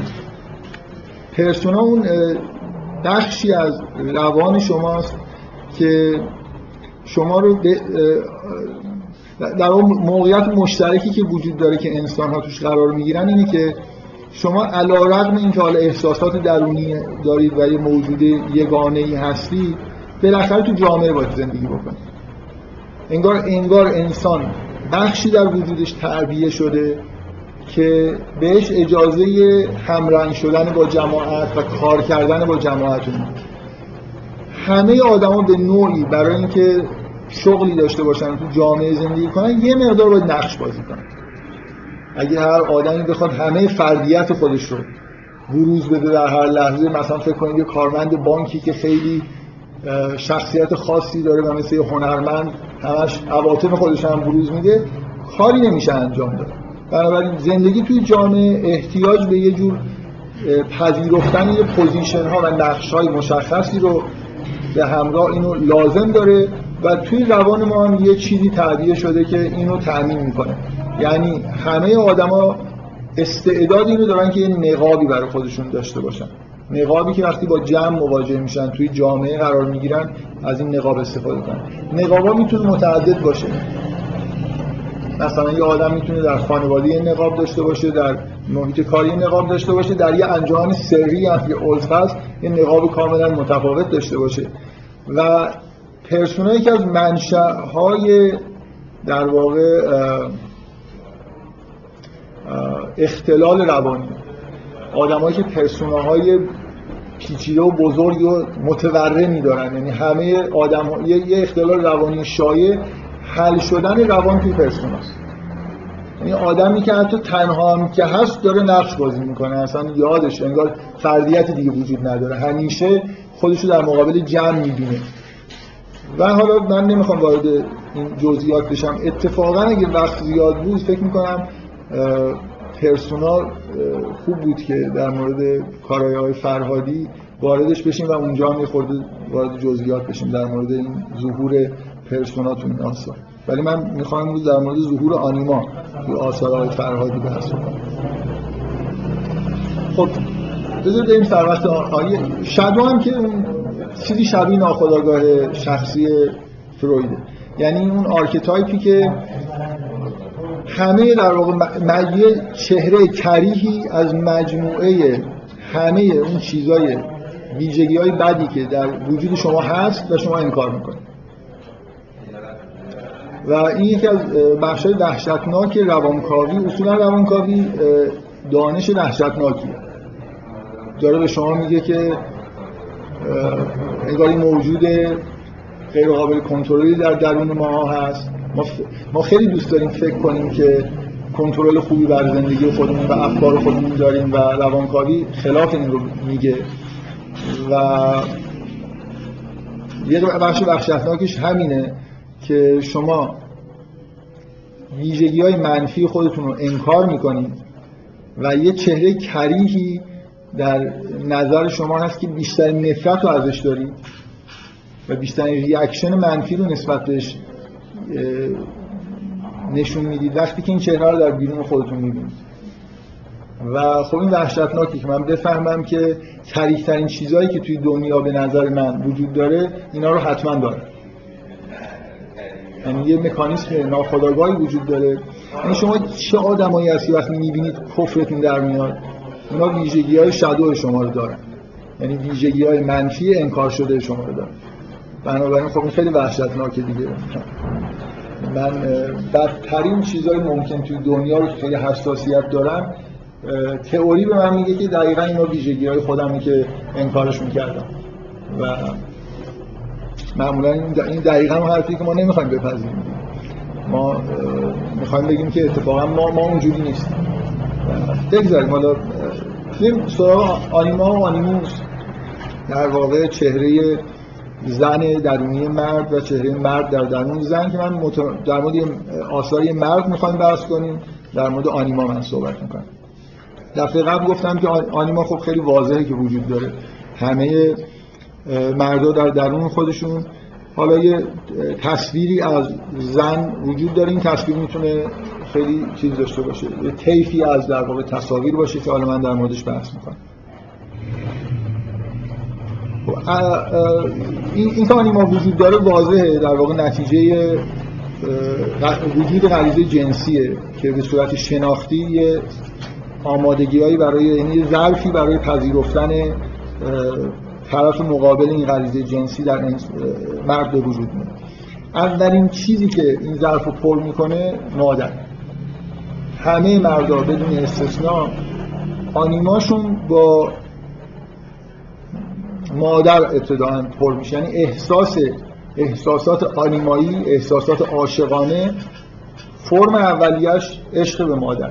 در دوران کودکی می‌تونه تحول پیدا در دوران کودکی می‌تونه تحول پیدا همیشه برای همه مردا همیشه برای همه مردا تقریبا وجود داره. حتی اگه مادر نداشته باشن چیزی شبیه مادر نزدیکترین چیز به مادر. مادر رو یه جوری اینجا جایگزین می‌کنن. یه اصطلاح یونگی وجود داره. میگه که آ... میگه که آنیمای خودشون رو روی یه چیزی پروژکت می‌کنن. حالا به جای اینکه بگیم که یه چیزی رو میارن تو ظرف آنیما مثل اینکه من دنبال یه چیزی میگردم. اولین چیزی که می‌بینم میگم بعد ممکنه در طول زندگی اینو جاهای مختلفی پروژکت بکنم یکی از حساسترین مراحل رشد یه مرد اینه که از این آنیمای مادر بتونه سویچ بکنه به یه به یه زنی که مادر نیست و می‌تونه محمل عشق باشه. که فکر می‌کنم یه درصدی از مردا موفق نمیشن که این کار رو انجام بدن به طور کامل. خیلی هاشون که اصلا گیر می‌کنن. چون مردهایی رو احتمال توی همسرشون هم دنبال مادر که توی همسرشون هم دنبال مادر میگردن. یعنی آنیماشون همچنان ویژگی های مادرانه. علاوه بر اینکه یه جور علاوه بر اینکه یه جور خصلت های nursing داره caring هم انجام میده protect می‌کنه. خیلی function های مادرانه خب خیلی نگهداری می‌کنه از بچه. و یه مردایی هستن که شما یه مردی می‌بینید که همچنان احتیاج به نگهداری داره از همسرش انتظار داره که کارکردهای مادرانه براش داشته باشه خب این یه معنای واقعی کلمه اسیر همون آنیمای مادر. گاهی مادر سلطجو این اختلال رو ایجاد می‌کنه. یعنی اصلا اجازه نمیده. شما این توی ایران یه دعوای اساسی وجود داره. من یه مدار نگران زمان هستم. تو ایران یه دعوای وجود داره بین مادر شوهر و عروس. من یه بار یه خانمی می‌گفت که رفته بود پیش یه روانکاو معروفی شاید معروفترین روانکاو ایران. و برای اختلافات با شوهرش بعد می‌گفت من دهنم که باز کردم گفتم که مادر ایشون تو اجازه در مورد مادرشون اصلا صحبت نکنیم برای همه هست. و من 15 سال تو آمریکا تقاوت کردم. یه نفر نیومد بگه مادر شوهرم. و تو ایران هم از وقتی اومدم. یه نفر خانمی نیومده. نگه مادر شوهرم مثلا دخالت می‌کنه. دیگه این جزء فرهنگ ماست که ما انگار این دقیقا اختلال چیز دیگه. مادر انگار خودش نمی‌خواد. عاشق شدن و ازدواج کردن برای مرد یه جوری ترک مادر و گزینش جایگزین کردن یه چیزی جای مادره. و مادرها با توی فرهنگ های سنتی مثل ایران که خیلی وابسته به بچه ها هستن مقاومت می‌کنن. انگار ناخداگاه می‌دونم که این ازدواج یعنی من کم یعنی من باید کمرنگ بشم. یه کسی دیگه دقیقا یه ظرفیه. من تا حالا من توش بودم اینو می‌خواد در بیاره یه چیز دیگه بذاریم تو و خب دعوا میشه. یه بنابراین یه وچی از آنیما مادره که باید تبدیل بشه به یه چیزی فراتر از مادر به یه مطلوب واقعی برای عشق. این مثلا قرار در دوران بلوغ اتفاق بیفته. و اگه اتفاق نیفته تا آخر عمر می‌تونه یه اختلال ایجاد بکنه.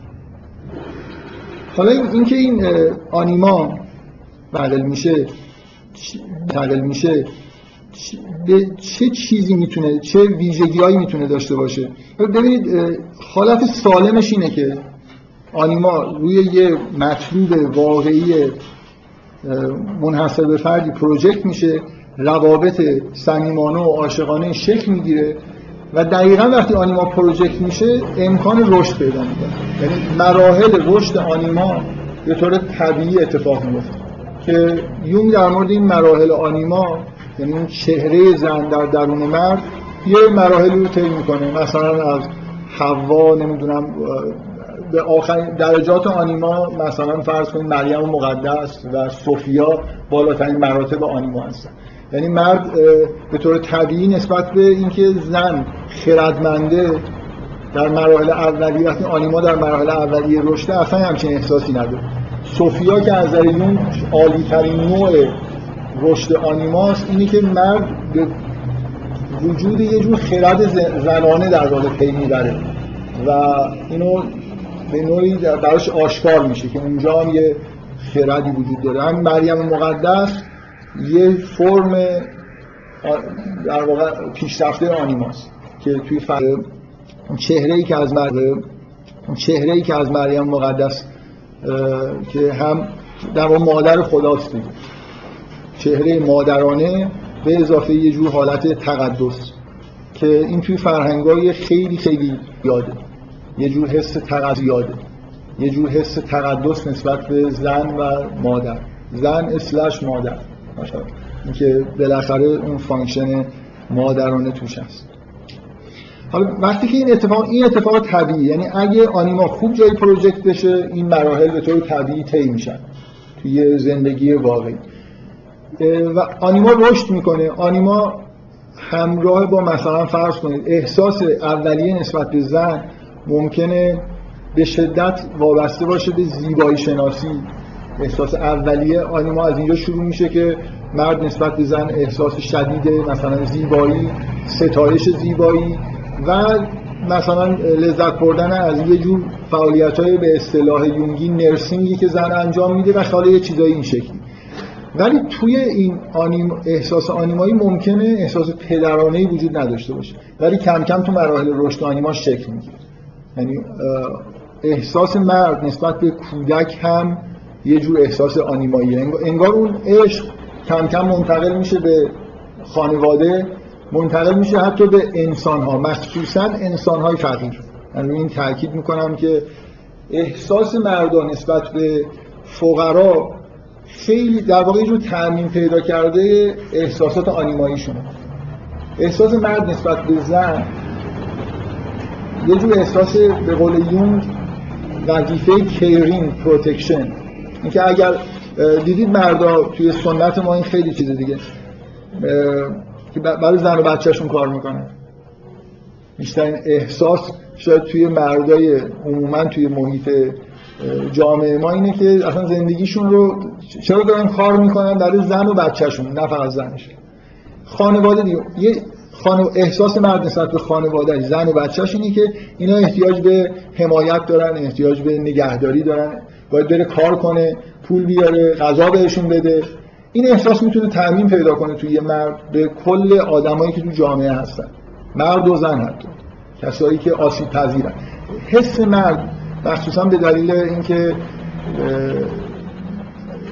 زن امکان بارداری داره. بنابراین آسیب پذیر میشه.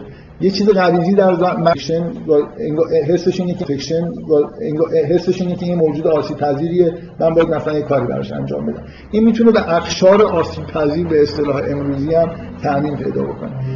احساس مرد نسبت به زیبایی از زیبایی مثلا فرض کنید چهره زیبایی که توی انسان هست می‌تونه به زیبایی موسیقی حتی تعمین پیدا کنه. اصلا حس زیبایی شناسی در مرد یه جوری تعمین پیدا کرده آنیماست. آنیما در مراحل رشدش به طور مداوم انگار شاخ مثل درختی که شاخ و برگای جدیدی می‌زنه این احساسات به جمعیت و چیزهای بزرگتری در واقع تعمین پیدا می‌کنه. و وقتی که این اتفاق نیفته رشد طبیعی اتفاق نیفته خب اگه مثلا فرض کنید شما انتظارتون چی اگه یه مردی اصلا نتونه آنیماشو یه جای مناسبی پروژکت کنه نتونه یه زندگی خانوادگی زندگی عاشقانه ای رو تجربه بکنه خب اتفاقای خیلی بد می‌تونه بیفته. و گاهی اتفاقای نه خیلی بد. اتفاق خیلی بد اینه که همه اون انرژی که توی غریزه جنسی هست حالت مخرب به خودش بگیره.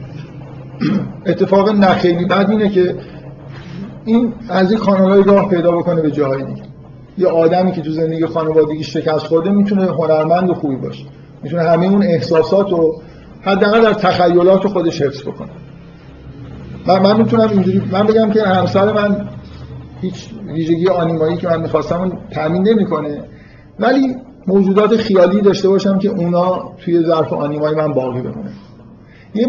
خیلی هنرمندا هستن که به اصطلاح چیز دارن دیگه موز دارن. یه زنی هست همسرشون نیست ولی منبع الهامشون و مرد می‌تونه خودش وقت مثلا فرض کنید کار اجتماعی بکنه. موجودات افسانه‌ای یونانی هستن که دقیقا الهام بخش هنرمندا هستن. الهام بخش یعنی موجودات الهام بخش خیلی از کارگردانای بزرگ هم اکثرا در زمین این زن اون هنرپیشه اول فیلم آره مثلا برگ آره برگمان هم همینجوریه. آره برگمان هم همینجوری آنیمه هاش تکثیر می شدن و یه, یه مورد خیلی جالب حالا که گفتی فلینیه. فلینی دقیقا آدمی که آنیمای خودش رو دقیقا پیدا کرده یعنی جولیتا ماسینا آنیمای فلینیه. تحقق پیدا کرده و خیلی هم با هم زندگی خوبی دارن. و اصلا ویژگی همه فیلم های فلینی شما اگه از این نفر من بپرسه آنیما چیه؟ میگم برو فیلم های فلینی رو نگاه کن. همه فیلم های فلینی در بیان انگار احساسات آنیمایی برای همین یه جوری همیشه عاشقانه است همیشه یه جوری یه لطافت هایی توش هست که نشان دهنده قدرت اون آنیماست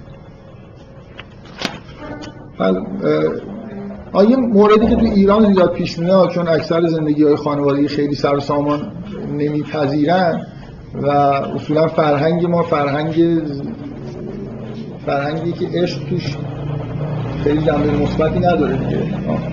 من نمی‌خوام وارد این بحث بشم. ولی انتقال عشق به کودک طبیعی ترین اتفاقی که میفته یعنی مرد و زن هر دوتاشون مرد زندگی خانوادگی رو با کوشش زیاد ادامه میده واقعا عاشق بچه هاشه ممکنه عاشق زنش نیست ولی این عشق به نوعی اون حس حفاظت کردن و حمایت کردن بالاخره تو محدوده خانواده به شدت وجود داره. عشق به طبیعت هم توی این مرد یه جوری مثل شعبه آنیماست. نکته این نکته اینه که مهم ما این احساسات آنیمایی رو بفهمیم و بشناسیم. برای اینکه اینا سویچ می‌کنن. یعنی مثلا فرض کنید یه مردی که توی طبیعت داره زندگی می‌کنه و به شدت نسبت به طبیعت احساس خوبی داره اگه از طبیعت جداش بکنید میره سراغ فعالیت هنری چون اون حسای آنیمایی باید یه جای دیگه جا... مثل یه چیز دیگه مثل یه انرژی عظیمی توی کانالایی باید خلاصی بیفته. یه راه ببندید راه دیگه برای خودش باز می‌کنه. اینکه چه چیزایی هستن هر چیزی فعال ریاضیات ریاضی خوندن ربطی به آنیما نداره. مثلا اگه یه آدم رو از طبیعت دور بکنید نمیره ریاضی دان بشه ولی می‌تونه بره هنرمند بشه. و اینجا ما یه حرفی داریم می‌زنیم در مورد اینکه این یه همبستگی به بین یه سری احساسات حداقل توی مردا وجود داره.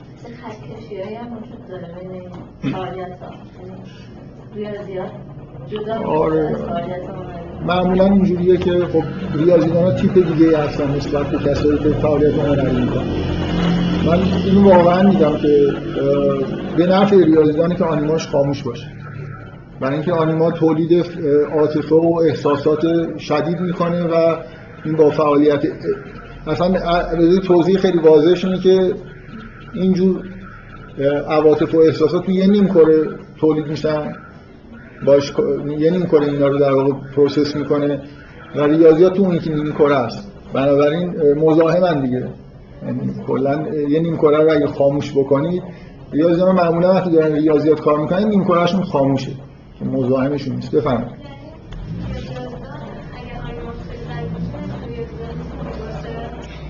باید باید بتونه سویچ کنه دیگه. باید باید بتونه این نیم رو توی لحظه‌ای که ریاضی کار می‌کنه خاموش کنه. می‌تونه می‌تونه بله چی اصلا.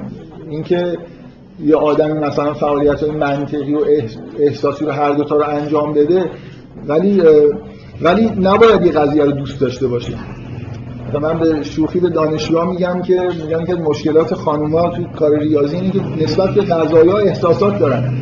می‌خواد این مسئله رو حل بکنه دوست داره از اون قضیه استفاده کنه. خب حالا ممکن اون قضیه رو دوست اینکه اون قضیه رو دوست داره ممکنه به روزی که اون قضیه رو یاد گرفته ربط داشته باشه. خب ریاضیدان نباید میگه اون من از اون قضیه خوشم میاد می‌خوام استفاده کنم. نمیشه. باید از اون که قضیه بدت میاد استفاده کنه این باید بی احساس باشه ریاضیدان وقتی داره کار ریاضی می‌کنه. ما این واژه عشق مثل من برادرم کلا کار هنری می‌کنه موسیقیدانه و کفرش در میاد. اینکه میگه میگه میگن هنر جوشکاری میگن جوشکاری هم هنر مثلا. نسبت به واژه هنر خیلی حساسه. و بعد تو ایران به همه چیز میگن هنر. این عشق هم عشق نمی‌دونم به ریاضیات شما رو بخوره. آدم. ها می‌تونن آدم. های منحرفی هستن. یه نفر عاشق ریاضیات شده باشه. من میگم باید بره روانکار بریم سراغ یه, جد... یه چند تا نماد. اینکه شما اگه تو رویاهاتون من من مفصلا دو سه جلسه یه فایل های صوتی هست که در مورد این نمادا بحث کردم. که همه این چیزهایی که میگم اصلا می‌خورم که اونجا هست. یعنی اینجوری نیست که برای استفاده های امروز هم دارم یه چیزایی میگم. مثلا یه فصلی در مورد حیوانات. اون کتاب آپری رو که دفعه قبل معرفی کردم همه چیزایی که من دارم میگم توی اون کتاب به اضافه یه کتاب خیلی جالبی به اسم تعبیر خواب که مال یه آدمی به اسم چتوینده که فقط نمادا رو توضیح میده. که انتشارات نیلوفر چاپ کرده بعید می‌دونم توی بازار چاپ اولش باشه احتمالا تموم شد دارم وقت کم میارم و به شدت. من سریع این چیزها رو بگم. مثلا حیوانات تقریبا معنای ثابتی توی رویا ظاهر میشه. یه حیوانی که توی رویا ظاهر میشه مرد و زن هم نداره و همیشه یه معنی نسبتا مشخصی داره ماره. مار همیشه یه جوری خطرهای ناشی از غریزه جنسی رو یادآوری می‌کنه. یعنی دقیقا اون وقتی که مثلا در یه مرد آنیما یه جایی پروژکت شده ولی به ثمر نمی‌رسه. یا در مورد زن هم همینطور. رویاهای مار ظاهر میشه. خطری که از برگشتن انرژی جنسی به داخل از دست دادن هدف به وجود میاد.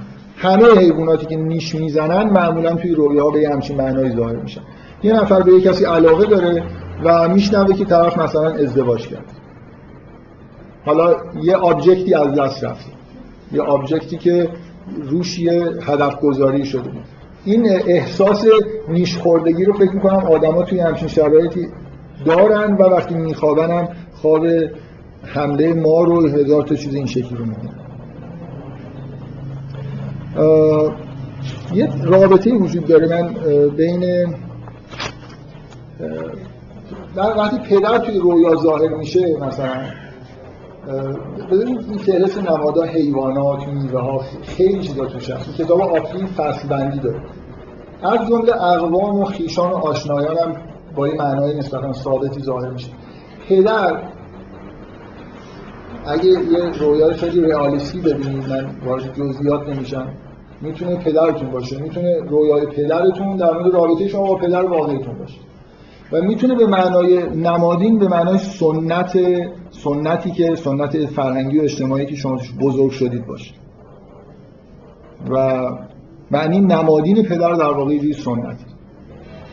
اصلا مهم نیست که پدر شما تابع سنت جامعه خودش هست یا نیست. دقیقا تئوری یونگ حرفش اینه. مهم نیست پدر شما چه جور موجودیه. ممکنه کاملا آدم سنت چکنی باشه ولی در رویای شما پدر به معنی سنت ظاهر میشه. این توی لکان یه لکانی اصطلاحی داره نام پدر. که خیلی خیلی اونجا پررنگه و اینکه پدر در واقع نماینده سنت یه جوری نم... در واقع- در واقع یه جوری پدر توی رویا نماد سوپر ایگوه اون محدودیت هایی که از فرهنگ و جامعه به ما در واقع القا میشه. من یه مجموعه نماد